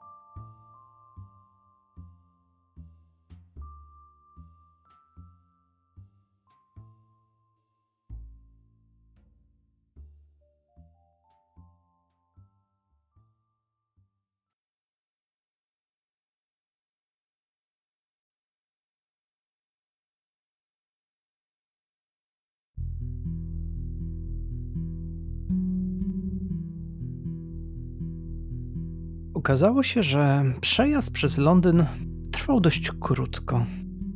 To naprawdę zbieg okoliczności, ale tak jak część dzielnicy Soho łączy się tak naprawdę z jedną z dzielnic określanych londyńskim Chinatown.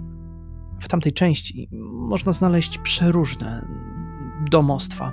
Od takich, które przyciągają wzrok ze względu na kolorowe szyldy, ale także takie, które przyciągają bardzo często osoby samotne, szukające uciechy, albo tych, którzy łamią przysięgi, czy to małżeńskie, czy zupełnie inne. Z pomiędzy mgły wyłania się samochód należący do nowego towarzysza Klary. Różni się znacząco od tego, którym jeździła wcześniej. To już nie jest stary, zdezelowany automobil. Ten natomiast wygląda no właśnie, jak wyglądacie, kiedy wysiadacie z samochodu i jak wygląda owy pojazd? Drzwi od strony kierowcy otwarły się, po czym zatrzasnęły się z takim przyjemnym kliknięciem. Spojrzałem z zadowoleniem na mój biały. No co? No oczywiście jaguar. Kot szykujący się do skoku na czubku maski lśnił w świetle latarni. Ja obszedłem auto, stanąłem przy drzwiach pasażera Nacisnąłem klamkę i otwarłem drzwi Klarze, tak by mogła wyjść na zewnątrz. Moja droga, jesteśmy na miejscu. W tym momencie z eleganckiego, białego, niezwykle czystego, biorąc pod uwagę wiecznie wilgotne i zabłocone ulice Londynu samochodu, powinna wynurzyć się taka, wiecie, kształtna stópka w błyszczącym pantofelku, a za nią jakaś elegancka dama w sukni, może nie wieczorowej, bo to nie pora, ale odpowiednio eleganckiej, w odpowiednio eleganckiej fryzurze. Um, Klara, która wysiada trochę skonfundowana z otworzonych przez towarzysza drzwi, nie wygląda jak elegancka dama. Jest zdecydowanie wymięta, to jest chyba to słowo, z którym się obecnie kojarzy. Może nawet trochę wczorajsza, z roztrzepanymi włosami, tym samym niedoprasowanym płaszczem i oczami różnych kolorów, którymi błyska to na prawo, na lewo. W dodatku wysiadając jej but na obcasie, więc przynajmniej tyle, trafia prosto w kałużę, mocząc jej stopę. Ho, tu mnie jeszcze nie było. No ja myślę, że tu cię jeszcze nie było, bo zresztą sama spójrz. I spoglądam na fasadę budynku. Budynek wyróżnia się spośród reszty. Jego mocno czerwona fasada ciągnie się na wysokość pięciu pięter. Okna natomiast są przyciemnione, co wzbudza tym bardziej zainteresowanie. Natomiast nad samymi drzwiami widnieje sporych rozmiarów neonowy szyld, gdzie można zobaczyć uśmiechniętą postać, która rozdmuchuje dookoła siebie pyłek, a poniżej podpis Nigdylandia. To tutaj przeniesiesz się w inny świat. Czerwony dywan jest rozłożony przed wejściem. Widać w tej chwili ochroniarza, a właściwie panią ochroniarz, która stoi pilnując tych, którzy mieliby wejść do środka. Jest wczesna pora, więc klienteli zapewne za wiele o tej porze nie ma. Również w tej samej chwili pojedyncze krople deszczu zaczynają spadać na wasze głowy i twarze. Chodź, Klara, chodź, nie będziemy tak mokli. I rozkładam parasolkę. Zupełnie nie zwróciłaś uwagi, żebym wcześniej trzymał ją w rękach, a mimo to nad twoją głową otworzyła się czarna, gustowna parasolka. Ty tak serio, tak? Ta, tam, tam idziemy. Chciałaś swojego wilka, czyż nie? N- Nie stać go. Nikt nie powiedział, że jest klientem. Chodź, Klaro, chodź. O, dzień dobry, panie F. Widzę, że przychodzi pan z nową. z nową panią, która będzie pracowała dla naszej drogiej. Cynki? Coś ze zdrowiem to możliwe, że niewiele będzie w stanie pomóc. Pracy dla chorych nie znajdujemy.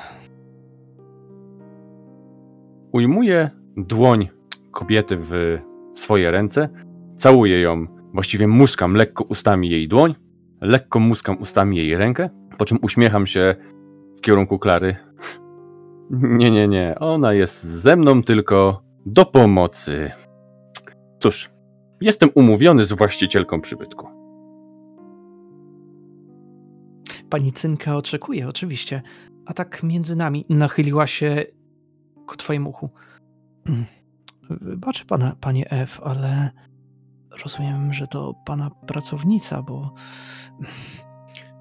wygląda niezbyt dobrze. Jak będzie potrzeba, to koleżanki znajdą jakiś strój odpowiedni dla niej. Na pas, nic się nie przejmuj. W ogóle zapomnij, że ją tutaj widziałaś, co? Mrugam do niej. Miłego pobytu. Jak zawsze. Jak zawsze. Wchodzimy i otwieram drzwi.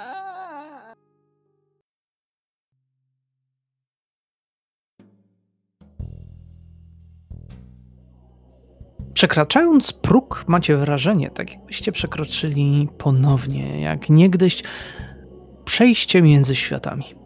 We wnętrzu uderza przede wszystkim już zapach dymu, który jest lekko przyduszający, ale jest to dym z kadzideł, które tutaj rozchodzą się, mieniąc wieloma zapachami. Wręcz są ferią barw. Nawet nie wiecie kiedy lokaj, który tutaj się znajduje, hmm, chyba elf, sięgnął po wasze płaszcze i odwiesił, zapraszając z głębi do środka. Chwilę później młoda kobieta o długich, krukoczo-czarnych włosach podała wam po drinku, a wewnątrz widać, że znajduje się może niezbyt duża grupa osób, jednak zasiadają na tych czerwono-bordowych mm, sofach, kanapach mm, powleczonych skórą. Światła powodują, że macie wrażenie, tak jakby wszystko przybierało jednak inne barwy. Zapachy, jak już wspomniałem, mieszają się, a po środku znajduje się barek, w którym podawane są drinki, i w tej właśnie chwili można zobaczyć, jak mocno, naprawdę bardzo mocno zbudowany mężczyzna, ogolony na łyso, bez jednego oka oraz bez jednej ręki, przelewa trunki, które przez moment widać, że dorzucony do nich zostaje wróżkowy pyłek i zaczynają wyglądać niczym tęcza. Mężczyzna zauważa cię, spogląda swoim jednym okiem i daje znak, żebyś podszedł. Ma podciągnięte rękawy, na przedramieniach znajdują się dziesiątki tatuaży. Widać, że przypomina trochę wręcz pirata. A, kogo to przywiało? O wiele mógłbym cię posądzić, ale nie o to, że zapominasz. Parze. Czekaj, bo nie dosłyszałem. Muzyka głośno gra. E, Chciałeś powiedzieć, że miło mi cię zobaczyć? Czy tobie mnie? Czy jak to tam się mówi? A... Źle się dzieje w mieście, co? Różnie gadają. A, nie bądź taki ogólnikowy. Em, o, witam miłą panią. A pani to za bardzo nie kojarzę. Jestem nowa. mhm. Aha, e, jasne. Na Boga, ale, ale nie tak nowa. A, a, a, o, bo już myślałem, że jasne, nowa, nie tak, a, czyli już, mhm, czyli doświadczona, jak rozumiem. Dobrze, nie wnikam w szczegóły. Ej, to już sama pani Cynka oceni wszystko. Ale nie jesteś od Wendy, prawda? Bo dziewczyn od Wendy nie lubimy. A, miała coś Nie, z Wendy? No? Nie, absolutnie. Trzasnęłam ją kiedyś w twarz, wszystko jest okej. Hmm. Dobra, to na koszt firmy weźcie, odstawcie te darmowe drinki, dam wam coś konkretnego. Kurczę, panie F, nie będzie pan pił byle czego, nie. Nie, jak to mówią, not on my watch, prawda? To bardzo uprzejme z twojej strony, aczkolwiek mam wrażenie, że panience się odrobinę śpieszy. Zatem podziękuję ci dzisiaj za drinka, a ty wskaż mi jeno palcem, gdzie mogę zobaczyć panią Cynkę. No jasne, ja myślę, że wiesz co, że zaprowadzę cię sam, bo... Zostawmy te wszystkie kulturalne rozmowy. Przerzucił ręcznik, który miał na ramieniu, skinął ręką w kierunku chłopaka, który przejął bar za niego, a mocno zbudowany mężczyzna tylko pogładził swoje ciemne wąsy, wyszedł przed was, skinął dłonią, byście za nim ruszyli. Dostrzegacie, że w rogu pomieszczenia znajduje się rozbite kilka luster, przewrócone stoliki i dwie młode kobiety sprzątają w tym momencie tamto miejsce.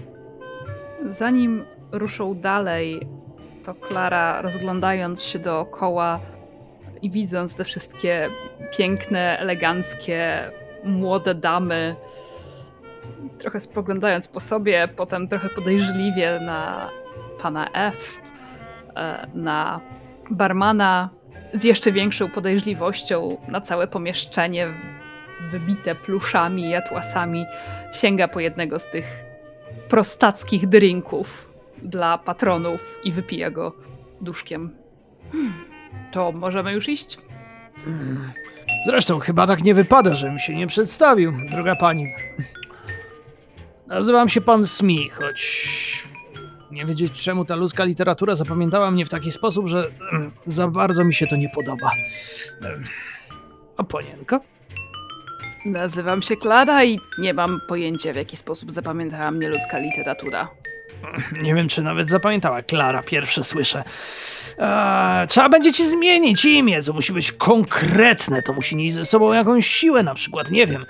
Może być em, Klara zdobywczyni. Klara e, piratka. Nie, to słabe. To oklepane zresztą. Dobra. A, Będziemy jestem- nad tym pracować. ja myślę. Wchodząc po schodach, dochodzicie w końcu do jednego z wyższych pięter.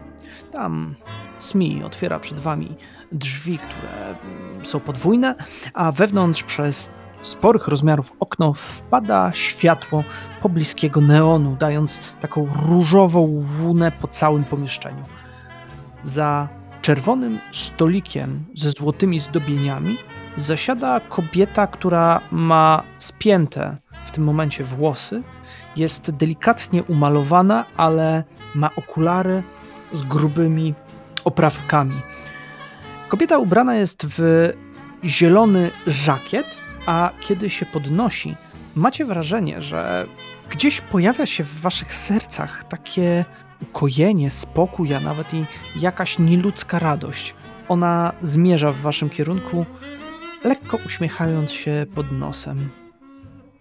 Droga dzwoneczku, czy to jest możliwe, żebyś ty z każdym dniem wyglądała jeszcze piękniej niż zwykle? I wychodzę jej na spotkanie. Ona obejmuje cię, wykonuje trzy pocałunki w powietrzu i odzywa się. I jak zawsze czarujący. Co nie zmienia faktu, że będziemy mieli naprawdę do pogadania. A ty zapewne jesteś Klara. Ta nieczarująca. Ale Klara zdobywczyni. Mm, Nie rozumiem. Zdobywczyni? Co masz na Mhm. myśli? Sprawdzam, jak brzmią nowe imiona. Mm, Nie, nie pasuje? Lemonie, czy z nią wszystko w porządku? Uśmiecham się jedynie dobrodusznie i nic nie mówię. Klaro, ja dobrze wiem, kim jesteś. Jeżeli szukasz u mnie pracy, to Nie. jej nie znajdziesz. No właśnie, więc Dziękuję. nie rozumiem. Więc nie rozumiem. Ale znaczy, że jestem za brzydka? A, nie. Dlatego, że zbyt szanuję to, kim jesteś. Jest mi niezwykle miło przywitać cię u nas. Choć podeszła i zaczęła delikatnie jakby wytrzepywać coś z twoich włosów. em, Aha. tak. Kochanie, kiedy ty ostatni raz się... O, Aha. Widać wyraźnie, Lemonie, że ten mężczyzna ma straszliwy wpływ na Klarę. No, brak mi słów. Taka piękna kobieta, a. A zaczynasz przypominać jego. A to źle. Jeżeli tak wybierasz, to oczywiście możesz tak robić, jednak. ym, można to zrobić trochę inaczej, albo spróbować naprostować wilka, bo. Bo jakby nie patrzeć, dzwoneczek złapała się za głowę. Wczorajszej nocy przyszedł tutaj. Zachowywał się, jakby był pod wpływem czegoś. Nie mam pojęcia czego. Ale uznaliśmy, że niech sobie w spokoju posiedzi w rogu pomieszczenia. Ale znaczy, że tutaj jest? Nie bez powodu rozmawiałam z Lemonem. Wszystko sobie wyjaśniliśmy, prawie. Bo tak jest, ale To wy sobie wyjaśnijcie do końca, a ja pójdę zobaczyć Macbeda. zanim go zobaczysz, moja droga, trzeba ustalić to, jak mi się odwdzięczycie w całym tym kłopocie. No dobrze. Przechodzimy do interesów, czyli to, co lubię. Droga dzwoneczku, a co gdybym złożył ci ofertę specjalną? Co gdyby twój supeł u mnie rozsupłał się na dobre? Zainteresowana? Po części, ale po części też nie. Ponieważ tak czy inaczej, wcześniej czy później ten supeł zostanie rozwiązany. Zadaję sobie pytanie, czy w tej chwili tego potrzebuję. Czy nie potrzebuję w tej chwili czegoś innego? Czegoś, co będzie darmową przysługą wobec moich potrzeb, jak i mojego przybytku. O tym zdecydowanie porozmawiajcie między sobą. Nie wiem, co insynuujesz, moja droga, ale chciałam powiedzieć, że w ostatnim czasie klienci, którzy do nas przychodzą, wydają się rozkojarzeni, przemęczeni. Część z nich zasypia u nas na kanapach, zanim zdążą wydać odpowiednią sumę. I to nie jest kwestia alkoholu. Jest to zupełnie inna sprawa. I z tego, co się orientuję, nie jestem odosobniona w tym wszystkim. Dodatkowo, mój pyłek cieszy się coraz mniejszym zainteresowaniem. Wygląda, że chyba ktoś rozprowadza inny towar w mieście. W szczególności też patrząc po tym, jak zachował się Macbeth, przypuszczam, że był pod wpływem czegoś takiego. Z początku był spokojny. Wręcz zachowywał się tak, jakby wiedział dobrze, gdzie jest, jakby prowadził sprawę, szukał kogoś, dopytywał się, ale Osoba, o której wspomniał, całkowicie nie pasowała mi do tej układanki. Kogo szukał? Pytał się o Alicję. Alicja nie pracuje u nas już od bardzo dawna. Zresztą ona zawsze była dziwna i miała bzika. Przekraczanie dla niej drugiej strony lustra odbiło się na jej psychice. Po prostu zbzikowała. Nie wiem, gdzie była ostatnio, a kiedy nie otrzymał odpowiednich informacji, gdzie może ją znaleźć, wciąż żądał, że musi się z nią zobaczyć. Smi ledwo dał mu radę. Doszło do bójki. Musieliśmy go ogłuszyć. Ach. Dzięki Bogom, że drogi Lemonie byłeś w stanie podpowiedzieć mi, jak zająć się Macbethem i co mu zrobić, żeby nie był w stanie się ruszyć. To było zaiste pomocne. E, Co? Kłaniam się lekko. Co? Dzwoneczek lekko ugryzła się w wargę, tak jakby dotarło do niej, że może powiedziała trochę za dużo. Dobrze. Lemonie, to mamy interes w takim razie dopięty? Dowiesz się dla mnie, co się dzieje z moim interesem? Kto bruździ mi? A poza tym, mam nieomylne przekonanie, że może być to związane ze sprawami pani Klary i pana Macbeda, ponieważ pani Wiktoria dzwoniła do mnie dosłownie kilka godzin temu. Chyba też troszkę tańczy na ostrzu noża. Nie dziwię się, śmierć pierworodnego jednak może zaboleć nawet taką zołzę jak ona. Zobaczę, co da się zrobić. Zatem mamy tę umowę i wystawiam rękę. Ona wyciąga swoją dłoń, łapie ją i widzisz, Klaro, coś dziwnego. Ona przyciąga Lemona do siebie. Pytanie, jak zareagujesz, ale ona chce cię pocałować. Nasz klient, nasz pan. Kiedy pocałowała cię, trwało to dłuższą chwilę. Otworzyła jedno oko, spojrzała w kierunku Klary, puściła ci oczko, cofnęła się i wskazała drzwi. Jest tam. Mówiłam, żebyście zajęli się tym sami! Klara krzywi się pewnie trochę ostentacyjnie i rusza w stronę wskazanych przez dzwoneczka drzwi.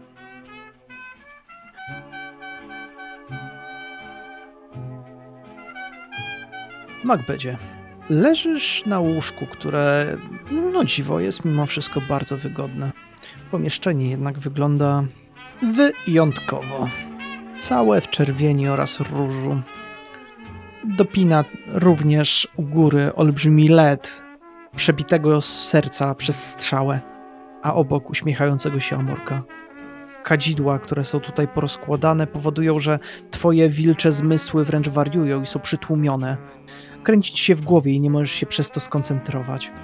A kajdanki wykonane z czystego srebra powodują, że tracisz wszystkie ze swoich sił. Leżysz, a w rogu pomieszczenia pilnuje cię cały czas kobieta o japońskiej urodzie. Na jej plecach możesz dostrzec olbrzymiego smoka, który cały czas się na nich wije. Tak, ten tatuaż żyje. Obserwuje cię. Kobieta popija jakiegoś zielonego drinka i tylko uśmiecha się w kąciku ust, a jej oczy, niczym bestii, przeszywają ciebie. Drzwi rozsuwają się, a w nich staje Klara.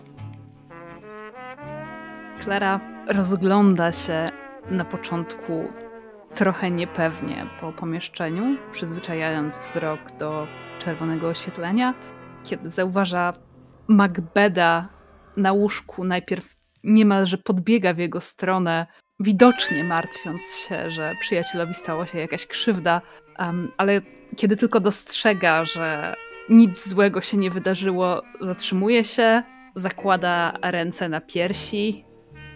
Czy ty dałeś się związać? Macbeth unosi głowę w twoją stronę. Widzisz zakrwawiony nos, lekko przesunięty w jedną stronę, jakby ktoś mu go solidnie przetrącił. Mętne, lekko załzawione oczy. Ewidentnie widać, że wzrok ten nie grzeszy w tym momencie ani rozumem, chociaż rozumem nie grzeszy zazwyczaj, ale też e, jakąkolwiek e, myślą czy pomysłem na to, co dalej. Wzrok jest bardzo nieobecny. A nadgarstki, na których e, przypięte są srebrne kajdany, są bardzo mocno zaczerwienione, jakby od oparzeń albo szarpaniny, a on sam w postrzępionym ubraniu wygląda co najmniej marnie. Spogląda tym mętnym wzrokiem w twoją stronę i przez kilka sekund wydaje się, jakby albo cię nie poznał, albo tak naprawdę nie dowierzał, że stoisz przed nim. To ty. Dałeś się związać, bandzie wdóżek. Opuścił głowę w dół. albo ze zmęczenia, albo z wstydu, jakiego przeszywa, albo przez ten piszczący, dudniący i kujący ból w głowie, wszystko naraz oczywiście. Zabierz mnie stąd. Proszę. Hmm, no już, nie przejmuj się tak. Klara przysiada na łóżku i zaczyna przeszukiwać szafkę obok siebie w poszukiwaniu klucza do kajdanków. Które z nas nigdy nie obudziło się w luksusowym hmm, przybytku po ciężkiej nocy? A, tu jest. Ten nie będzie pasował. Odezwała się Japonka za twoimi plecami. Aha, Ym, proszę, ten. dzięki. A, Hmm? ładny tatuaż. Dziękuję. A poczekaj, jeszcze jedno. Podeszła w kierunku Macbeda, nachyliła się i pocałowała go w usta tuż przy twojej twarzy, Klaro, kiedy nachylałaś się również. To była ciekawa noc. Wilczku. Brrr. I cofnęła się. Macbeth nie spojrzał na nią cały czas z opuszczoną głową w dół. Dyszy, zresztą coraz szybciej. To chyba oznaka zdenerwowania. Czy, czy wy tak tutaj wszystkie? Klara rozgląda się po czerwonym, wysadzanym atłasem pomieszczeniu. Ech, nie było pytania. Wychodzimy. Tak, pani Klaro, to, to nie miejsce dla pani. Zdecydowanie. Żadnego z nas na nie nie stać, okej? Kiedy jesteście w pomieszczeniu, drzwi lekko są przymknięte, a z dużej sali, w której przebywa dzwoneczek, słychać głos SMI. Jest on dość przyduszony, ale chyba jesteście w stanie usłyszeć przynajmniej ci, którzy mają lepsze zmysły. Dlatego poprosiłbym was do tej sceny jednak, żebyście się zorientowali, czy usłyszycie wystarczająco dużo, bo nie wiem, ile mogę wam przekazać informacji. Mm, Okej. Na słuchanie. Mhm, Ja nic nie wiem, walczę ze srebrnymi kajdankami. jasne. 8 na kostkach. Mm, 8. Mhm. To kiedy Klara nachyla się nad Macbethem, ty natomiast, mm, panie F, słyszysz że z tamtego pomieszczenia mniej więcej taką rozmowę z mi odzywa się. Proszę pani, mm, mam przesyłkę, została zostawiona przed chwilą. Nie wiemy od kogo jest, ale jest skierowana na panią. Myślę, że ja mogę to otworzyć i sprawdzić, co jest w środku. Tak, już otwieram, jak pani sobie życzy. Hmm. O, wygląda jak pyłek. Może to ten towar, co rozrzucają w okolicy. Chce pani zobaczyć? Co? W środku coś jeszcze jest. Eee, tu niżej chyba. Eee, o cholera, to tyka. Proszę pani, niech pani ucieka! To w tym momencie robię tył na lewo i rzucam się w kierunku najbliższego okna. Widzicie tylko jak przebiegam i wpadam w okno. Bez słowa. Nie, wiesz co, nie, po prostu nie. No, wygląda to dziwnie. Moją reakcją jest takie, so that's happened. Mhm. Wie- wie- Więc po prostu e, nie, dalej uwalniam Macbeda i owijam go w jakieś prześcieradło. Jasne, słuchajcie. Chwilę później z pomieszczenia słychać donośny. Szyby na całym piętrze eksplodują. Drzwi, które znajdują się przymknięte, zostają wyrwane i wpadają do środka. Żar zaczyna pochłaniać wszystko i widzicie, jak ten ogień zaczyna omiatać okolice. Dosłownie zmierza w waszym kierunku z olbrzymią prędkością. W tym momencie letarg, który był wywołany całą tą otoczką tego miejsca, e, wywołany w głowie i w ciele Macbeda, jakby przez ułamek sekundy przerywa się. Ten podrywa się na równe nogi, obejmuje panią Klarę i także rzuca się w stronę okna. To, co chce zrobić, to w trakcie lotu obrócić się tak, aby on był od strony ziemi. Ogień podąża tuż za tobą, Macbedzie. Ty rzucasz się prosto w okno. Zaraz tam rozumiem, gdzie skoczył pan F. Wykonaj test. Również i ty, panie F. Czyli masz plus jeden, masz siedem, tak? Jasne. Dobrze. Wyskakujesz przez okno. Za tobą żar smaga twoje plecy. Ty odwracasz Klarę odpowiednio, jednak spoglądasz też i w dół. Widzisz te cztery piętra pod sobą, które w niewiarygodnej prędkości zaczynają się zbliżać w waszym kierunku. Na dole znajduje się w jednym tylko miejscu zadaszenie w postaci płachty. Zadaszenie to, które znajdowało się nad wejściem głównym do całego pomieszczenia, do całego przybytku. Nad tym znajduje się również i LEDowy szyld, ale kiedy patrzysz w dół, nie potrafisz tego pojąć, lecz nie dostrzegasz w tamtym miejscu pana F, a ty z świstem opadasz w dół.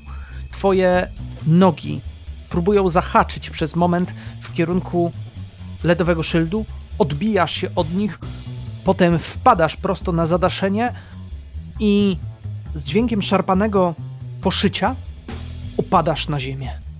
Z góry jeszcze widać dym, który się unosi i spadają jeszcze resztki drewna, okien, wszystkiego tego, co eksplodowało. Szumi wam w głowie, wszystko boli. Ludzie zatrzymali się i patrzą do góry. Jakaś kobieta podbiega do was, ale widząc wilka, na moment zatrzymuje się i zakrywa tylko usta. Klara wstaje, rozmasowuje obolałe wszystko. Spogląda na wilka stojącego obok. Żeby nie było, doceniam, jestem wdzięczna. Mam nadzieję, że nie zabiłeś się bardziej, ale wiesz, że nie wiem, mogliśmy wyjść. Jej palce zostawiają przez chwilę w powietrzu błyszczące iskry. Prawda? Ciężko tam się na górze mi myślało. Mm. Wijajmy się stąd, pani Klaro, zanim zrobi się jeszcze bardziej niebezpiecznie. Musimy Klara rozgląda Musimy się dookoła. Co? Musimy porozmawiać. Nie wiem, w biurze albo gdzieś. W ogóle to. Chodźmy na burger. I tak, Klaro, kiedy rozglądasz się dookoła i zadzierasz wzrok w górę, dostrzegasz coś, czego nie spodziewałaś się zauważyć. W świetle księżyca, niczym znana z książek opiekunka Mary Poppins, z gracją lekko opada na ziemię Lemon. Trzymana w ręku parasolka, płaszcz, który wydał się pod e, wpływem powietrza, i on sam lądujący lekko i zgrabnie na płytach chodnika. Pan F. Dobry wieczór. Witaj, Wilku. Kopę lat. Tak, ale myślę, że będziemy mieli o tym możliwość porozmawiać gdziekolwiek indziej. Przekręcam w palcach małą w tym momencie pustą fiolkę. Rzucam ci ją, Wilku, do rąk. Sam spoglądam w kierunku piątego piętra, z którego wyskoczyliśmy. Cmokam jedynie w niemej podzięce dla dzwoneczka. Cóż, nic tu po nas. Idziemy? Kobieta, która znajduje się obok was, która miała zasłonięte usta, teraz oniemiała, patrzy raz do góry, raz do dołu, raz na pana F, raz na wilka, raz na kobietę, na Klarę. Klara uśmiecha się szeroko, podchodzi do kobiety, wykonuje charakterystyczny gest dłonią. Wszystko po- w porządku, proszę pani, jesteśmy kaskaderami i kręcimy film. Grupka około 10 osób stojących po drugiej stronie ulicy również patrzy z otwartymi oczami i ustami. W oddali słychać dźwięk zbliżającego się wozu strażackiego zapewne. Dobra, zaczekajcie. Ja to załatwię. Y, Pani Klaro, ma pani telefon? Klara podaje ci telefon.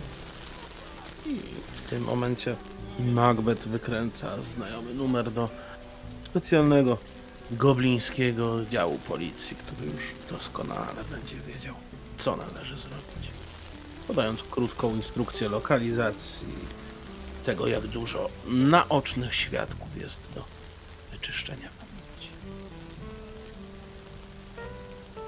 Klara czeka cierpliwie, aż Macbeth zakończy połączenie, zabiera spokojnie telefon i chowa go z powrotem do kieszeni. Wszystko spoko, ale wiesz, że teraz stoisz goły na środku londyńskiej ulicy, tak? Macbeth spojrzał na siebie, na to, że faktycznie jego odzienie w tym momencie jest tak bardzo skąpe, że, no, że go nie ma. Zmieszał się dość mocno. Tym bardziej, że nad wyraz wyrośnięta sierść powoli za, zaczyna żednąć i, i już za chwilę właściwie jej nie będzie. Mm. Rozejrzał się szybko i podniósł jakąś starą gazetę, którą zakrył newralgiczne części swojego ciała. Mm. No tak, y, panie F, zakładam, że dalej jeździ pan tym pięknym samochodem. Podróż metrem mogłaby być nieco krępująca dla mojej osoby, jeśli łaska. Oczywiście, zapraszam. Mówiąc te słowa, jednocześnie w tej samej chwili drzwi od Nigdylandii otworzyły się. Wypadła dzwoneczek, która ma przypaloną, przypalony żakiet, włosy. Jest cała czerwona i wściekła. Kątem oka można we wnętrzu dostrzec, że na, w głównej sali leży nieprzytomny pan Smi. Zebrane wokół niego są dziewczyny. Dzwoneczek wskazuje w twoim kierunku, panie F. Lemonie. A dzwoneczek odzywa się głośno, ignorując wszystkich zebranych. Lemon. Umowa wygląda inaczej. Zrób największy supeł. Na mojej nici masz dorwać tego, kto to zrobił. Masz dowiedzieć się, kto jest odpowiedzialny. Nikt nie będzie bruździł w mym domu i zagrażał życiu dziewczyn. A tym bardziej, tym bardziej panu Smi. Oni mają zdechnąć. Droga dzwoneczku, wiesz, że takie umowy to moja specjalność. I dobijam z nią targu. Tu na oczach wszystkich.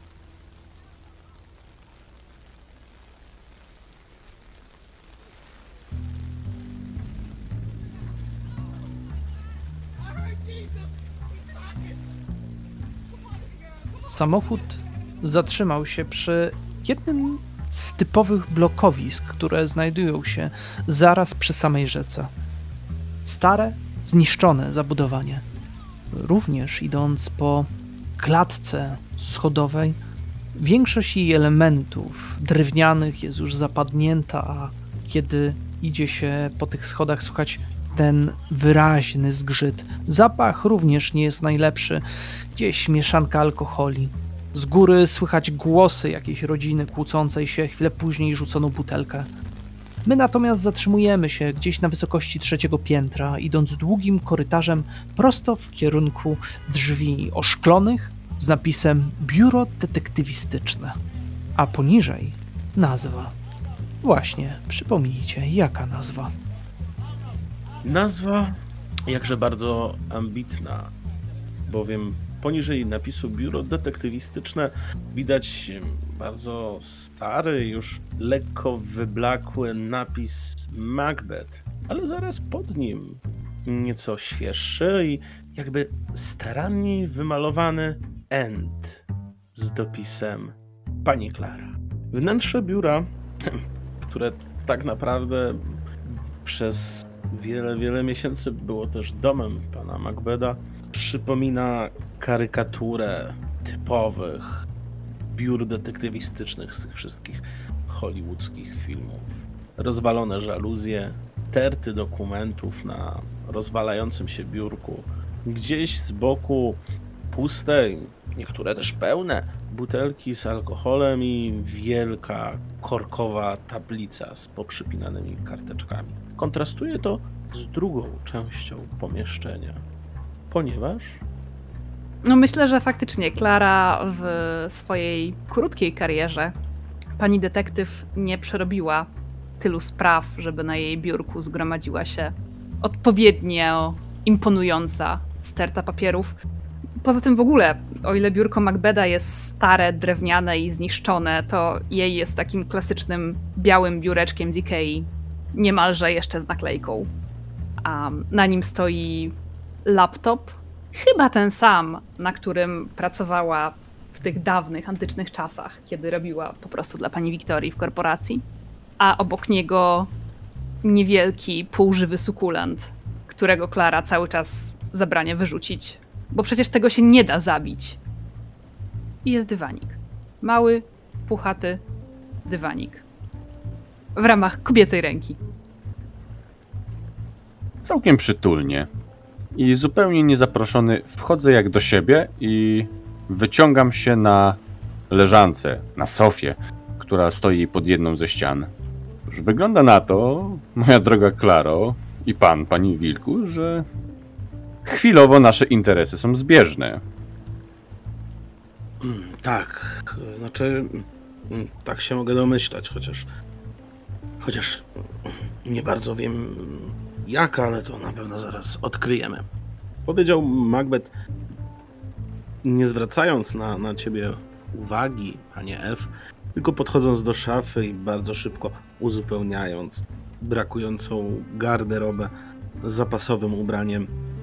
Nie łudźmy się, tak samo pomiętym i niechlujnym jak to, które miał wcześniej. Po czym zasiadł na obrotowym, skórzanym, lekko już wytartym krześle za swoim biurkiem. No dobrze, to podsumujmy, co wiemy. Ano wiemy to, że w mieście pojawił się ktoś, kto próbuje przeważyć szale równowagi na swoją stronę, że tak powiem. A my chcąc nie chcąc prawie przypłaciliśmy to dzisiaj życiem.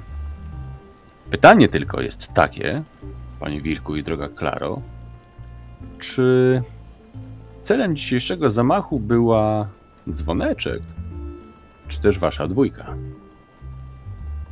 Macbeth spojrzał z nieskrywaną troską w stronę Klary i otworzył szufladę w swoim biurku, wyciągając paczkę papierosów i odpalając jednego, drugiego zaś wysuwając delikatnie i wyciągając rękę w stronę Klary. No właśnie, zamach. Eee, Czy zauważyliście, albo usłyszeliście, albo cokolwiek przychodzi wam do głowy, co może nam podpowiedzieć, o co chodzi z tym zamachem, co tam się stało właściwie. Niewiele pamiętam z tej nocy i niewiele pamiętam z samego wydarzenia. Te cholerne kadzidła i ten zapach i, i te kajdanki. Jeszcze mnie głowa boli. Poglądam pytająco na Klarę. Ja? Czy ja wyglądam jak człowiek, który ma. albo kot, który ma znajomości w półświadku, albo jest światowej sławy detektywem? Klara zrzuca e, ze stóp mokre buty i bierze papierosa od Macbeda. Ale dobrze, zacznijmy od początku.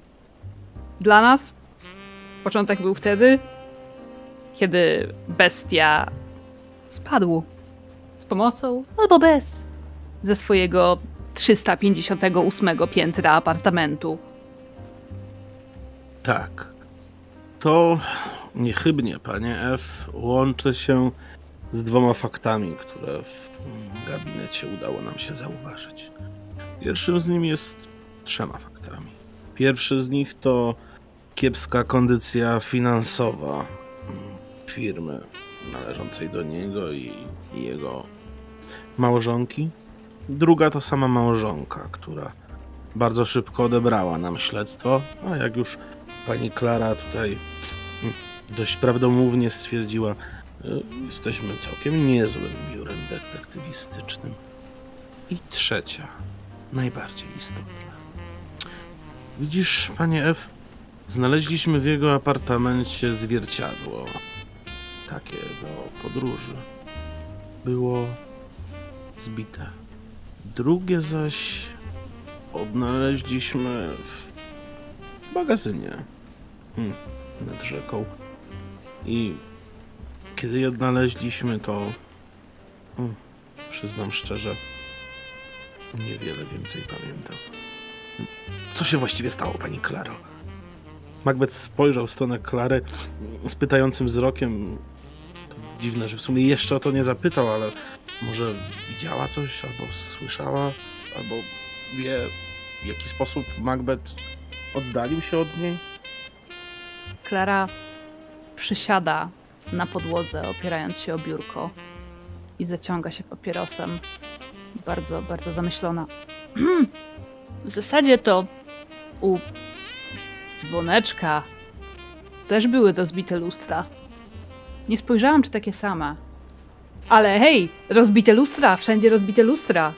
A nie, nie, nie wiem, co się stało. A, nie wiem, co się stało.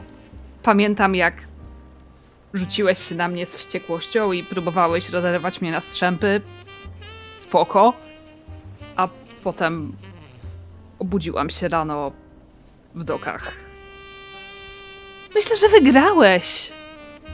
Zamiast w śmierdzących, mokrych dokach obudziłeś się w wygodnym, wyłożonym jedwabiami łóżku i w zacnym towarzystwie. Ja miałam tylko mewy. Nie wiem, co się stało. Ostatnie, co pamiętam, to w tym magazynie. Taki charakterystyczny zapach. Zresztą muszę sobie polać. Y, Whisky? Waszą rozmowę przerywa pukanie do drzwi.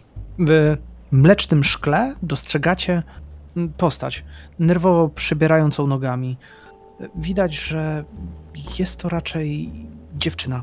Dość szybko też oboje rozpoznajecie znajomą dziewczynę. Mieszka tutaj piętro wyżej. Jest to studentka, która przeprowadziła się, ponieważ tutaj było po prostu tanio, żeby przetrwać. Dziewczyna kilkukrotnie przychodziła i pomagała wam e, w papierkowej robocie związanej z księgowością. Cóż, też to studiuje. Hmm. Nie stać nas teraz na pomoc, nie? Odprawię ją.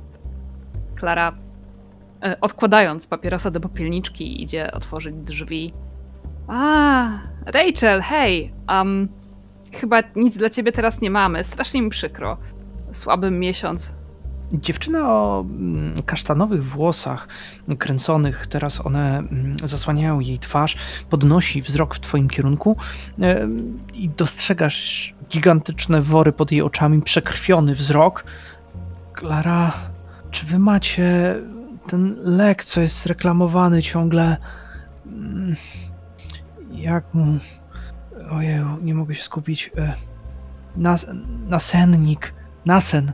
Nasen, tak. Nasen, czy go macie może? Nie mogę spać. Nie mogę zasnąć, Holender. Nie wiem, może za dużo kawy, może to sesja? Nie, nie macie. Macbeth zmarszczył brwi, przyglądając się dziewczynie uważnie, po czym skinął głową. Weź Rachel do środka. y, Naleję ci. Strasznie źle wyglądasz. Co się stało? Opowiedz. Nie, znaczy, po prostu jak zwykle. Ach, dobra, nie jesteście z policji. Wiecie, w okresie sesji jest ciężko i, i czasem potrzebuję być mocno rozbudzona. Załatwiłam od pewnego gościa.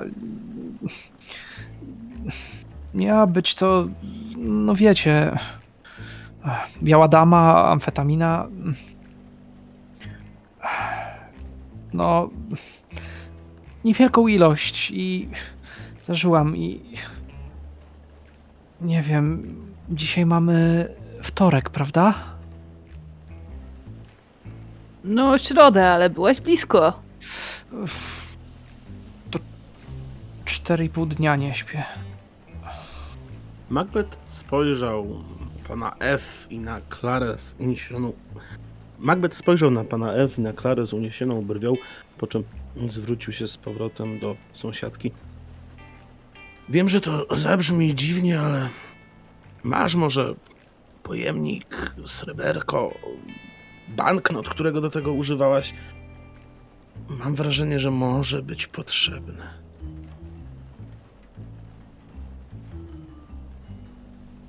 Kto ci sprzedał to świństwo, Rachel? E?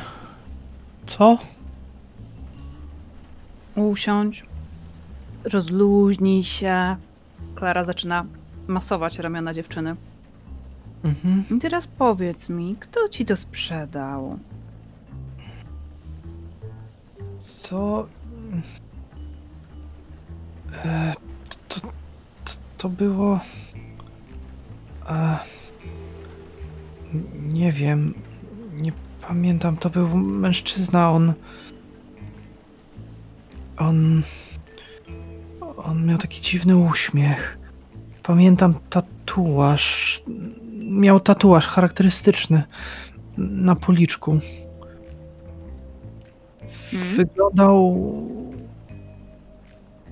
Wyglądał jak. Dajcie mi się zastanowić.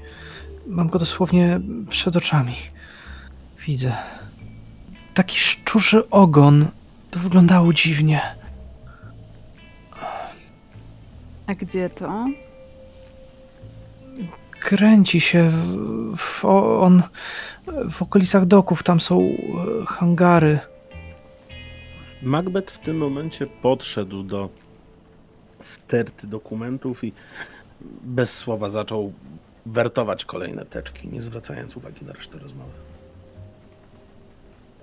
Natomiast jeżeli chodzi o mnie, to można by powiedzieć, że jeszcze wcześniej w pewnym momencie wstałem z leżanki i zacząłem wyglądać przez okno. E, Jakby myśląc o czymś swoim, całkowicie swoim, zupełnie nie zwracając uwagi na całe te wszystkie kryzysy i potrzeby tej młodej dziewczyny, która tutaj przyszła. Jakby zupełnie nie interesowała. Zostawiając Klarę w takim bądź razie sam na sam z dziewczyną. Wow. Dżentelmeny się znalazły. Tego typa z doków.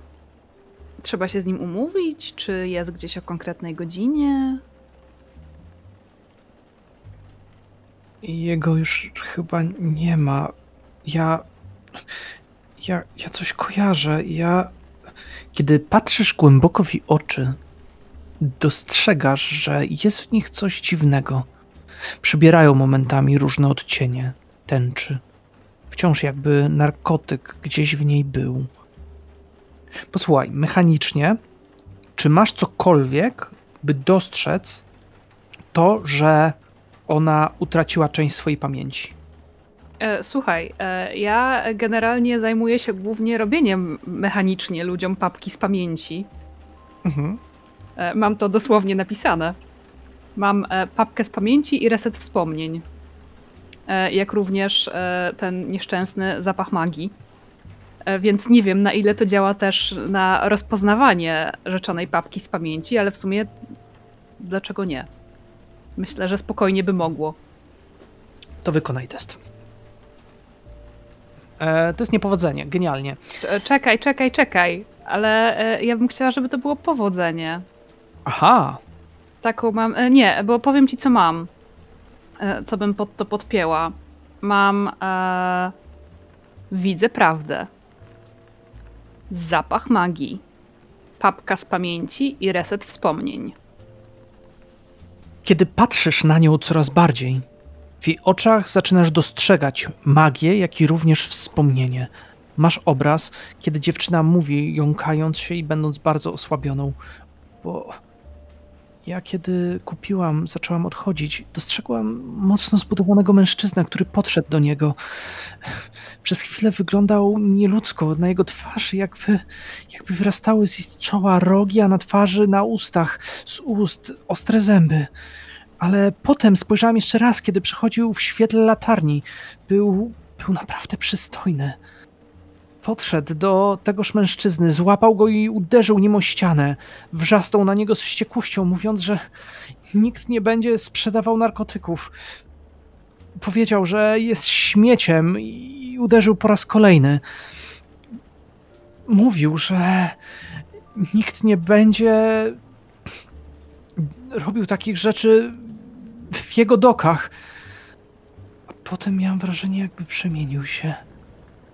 I widzisz w jej oczach obraz bestii, który uderza szczurowatym o ścianę, a potem rzuca nim, wyrywa narkotyki, rozsypuje je w okolicy i z wściekłością odchodzi. Dziewczyna zaczyna uciekać, a mgła wlewa się przez jej nos w usta, powodując, że zapomina o wszystkim tym, co wydarzyło się wtedy w dokach.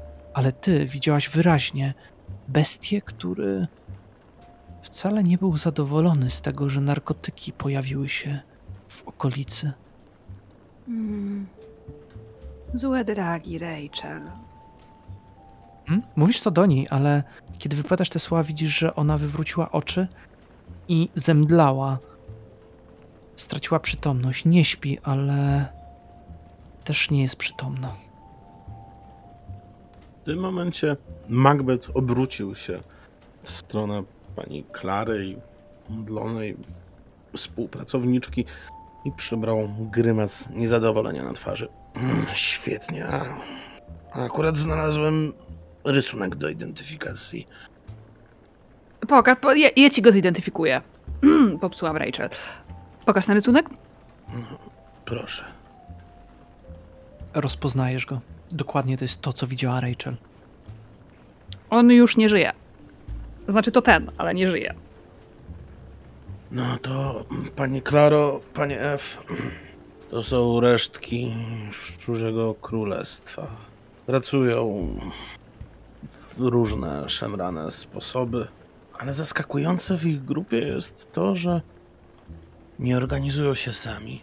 Zawsze pracują przy jakiejś ważnej personie, przy kimś mocno postawionym. Jeżeli to faktycznie, a ufam ci, pani Klaro, jeżeli faktycznie ta postać miała ten tatuaż na policzku, to powoli zaczyna układać się to w całość. Tylko oni nigdy, nigdy nie sprzedawali ludziom stąd. To strasznie głupie i zuchwałe. Niechby to. Macbeth pociągnął nieco dymu z papierosa i upił kilka głębszych łyków whisky, po czym dopiero wypuścił dym z ust. Ukoisz nieco jej bólu? Wiesz, taki miałam plan, ale skoro sam na to wpadłeś, to nie chcę odbierać ci przyjemności. Macbeth zrobił minę, jakby cię nie zrozumiał, po czym usiadł z powrotem ze swoim biurkiem. Klara, która stara się faktycznie w jakiś sposób uśpić swoją magią Rachel, tak żeby zdołała odpocząć, zamiast trwać w tym dziwnym stanie po prostu braku świadomości, który kompletnie jej nie regeneruje, spogląda trochę z irytacją w stronę Macbeda. Co jeszcze wiesz, droga Klaro? Ach, cieszę się, że spytałeś, drogi Macbecie. Jeżeli mogę ci powiedzieć, co wydetektywowałam pod wpływem twoich genialnych nauk. Ten typ, co ci powiedziałam, że nie żyje, bestia go zabił. Nie podobało mu się, że ktoś rozprowadza dragi w jego dokach. A pan, panie F? W tym momencie odwracam się od okna. O, dziękuję, że pan pyta. Więc skoro skończyliście już wasz ciąg dedukcyjny, w ogóle bardzo przyjemnie było mi oglądać was przy pracy. Czy zwróciliście uwagę na jedną zastanawiającą rzecz? Mianowicie na to, że w tym mieście ostatnimi czasy strasznie dużo osób nie może spać. No tak. Y, tak. Kiedy wy zastanawiacie się tutaj, kto za tym wszystkim stoi, ja natomiast, ja się zastanawiam, kto mógłby wiedzieć, kto za tym stoi. A tak się składa, że znam takiego jednego, który w dziedzinie snu nie ma sobie równych. Czy to piaskowy dziadek? Robię teatralnie zdziwioną minę. Jednak Lata pracy na ulicy. Widzę pani Klaro. Tenże właśnie. Znaczy, że on istnieje. No, oczywiście, że istnieje. Dlaczego miałby nie istnieć? Dlaczego nie? Pewnie chilluje z Boogeymanem. Czy Boogeyman istnieje? Klaro, Czy biją się o swoje terytorium, bo obydwaj zajmują się snami? Może każdy z nich ma własną mafię? No cóż, możemy tutaj dalej próbować się sprzeczać między sobą i zastanawiać się, kto istnieje, a kto nie, a możemy również wsiąść w samochód i wybrać się na małą wycieczkę pod miasto. Co wy na to? To, to znaczy, że mi nie powiesz, tak? Dlaczego mam ci mówić, jeżeli będziesz mogła to zobaczyć na własne oczy, Klaro?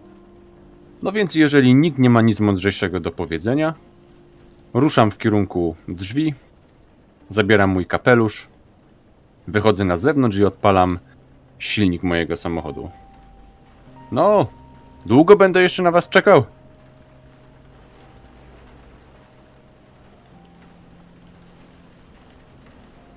Klara, założywszy z powrotem nadal wilgotne buty, wzdycha i ostatecznie, gasząc papierosa, wychodzi z biura, wcześniej okrywając Rachel jakimś wyliniałym kucykiem. Macbeth ruszył za panią Klarą, zgarniając ze swojego biurka paczkę papierosów, dokumenty z portfelem i coś, czego brać ze sobą nie lubił, ale wiedział, że może się przydać. Dopiął do swojego pasa kaburę razem z pistoletem w środku. Kiedy tylko drzwi samochodu zatrzasnęły się za ostatnią osobą, która wsiadała do środka, silnik zamruczał, a auto ruszyło wzdłuż drogi, kierując się za miasto. W tylnym lusterku można było zauważyć plakat, który samochód zostawia za sobą. Na nim starszego mężczyznę, który uśmiecha się trzymając pudełko leków w swej dłoni. Zaśnij na sen, pomoże ci na sen.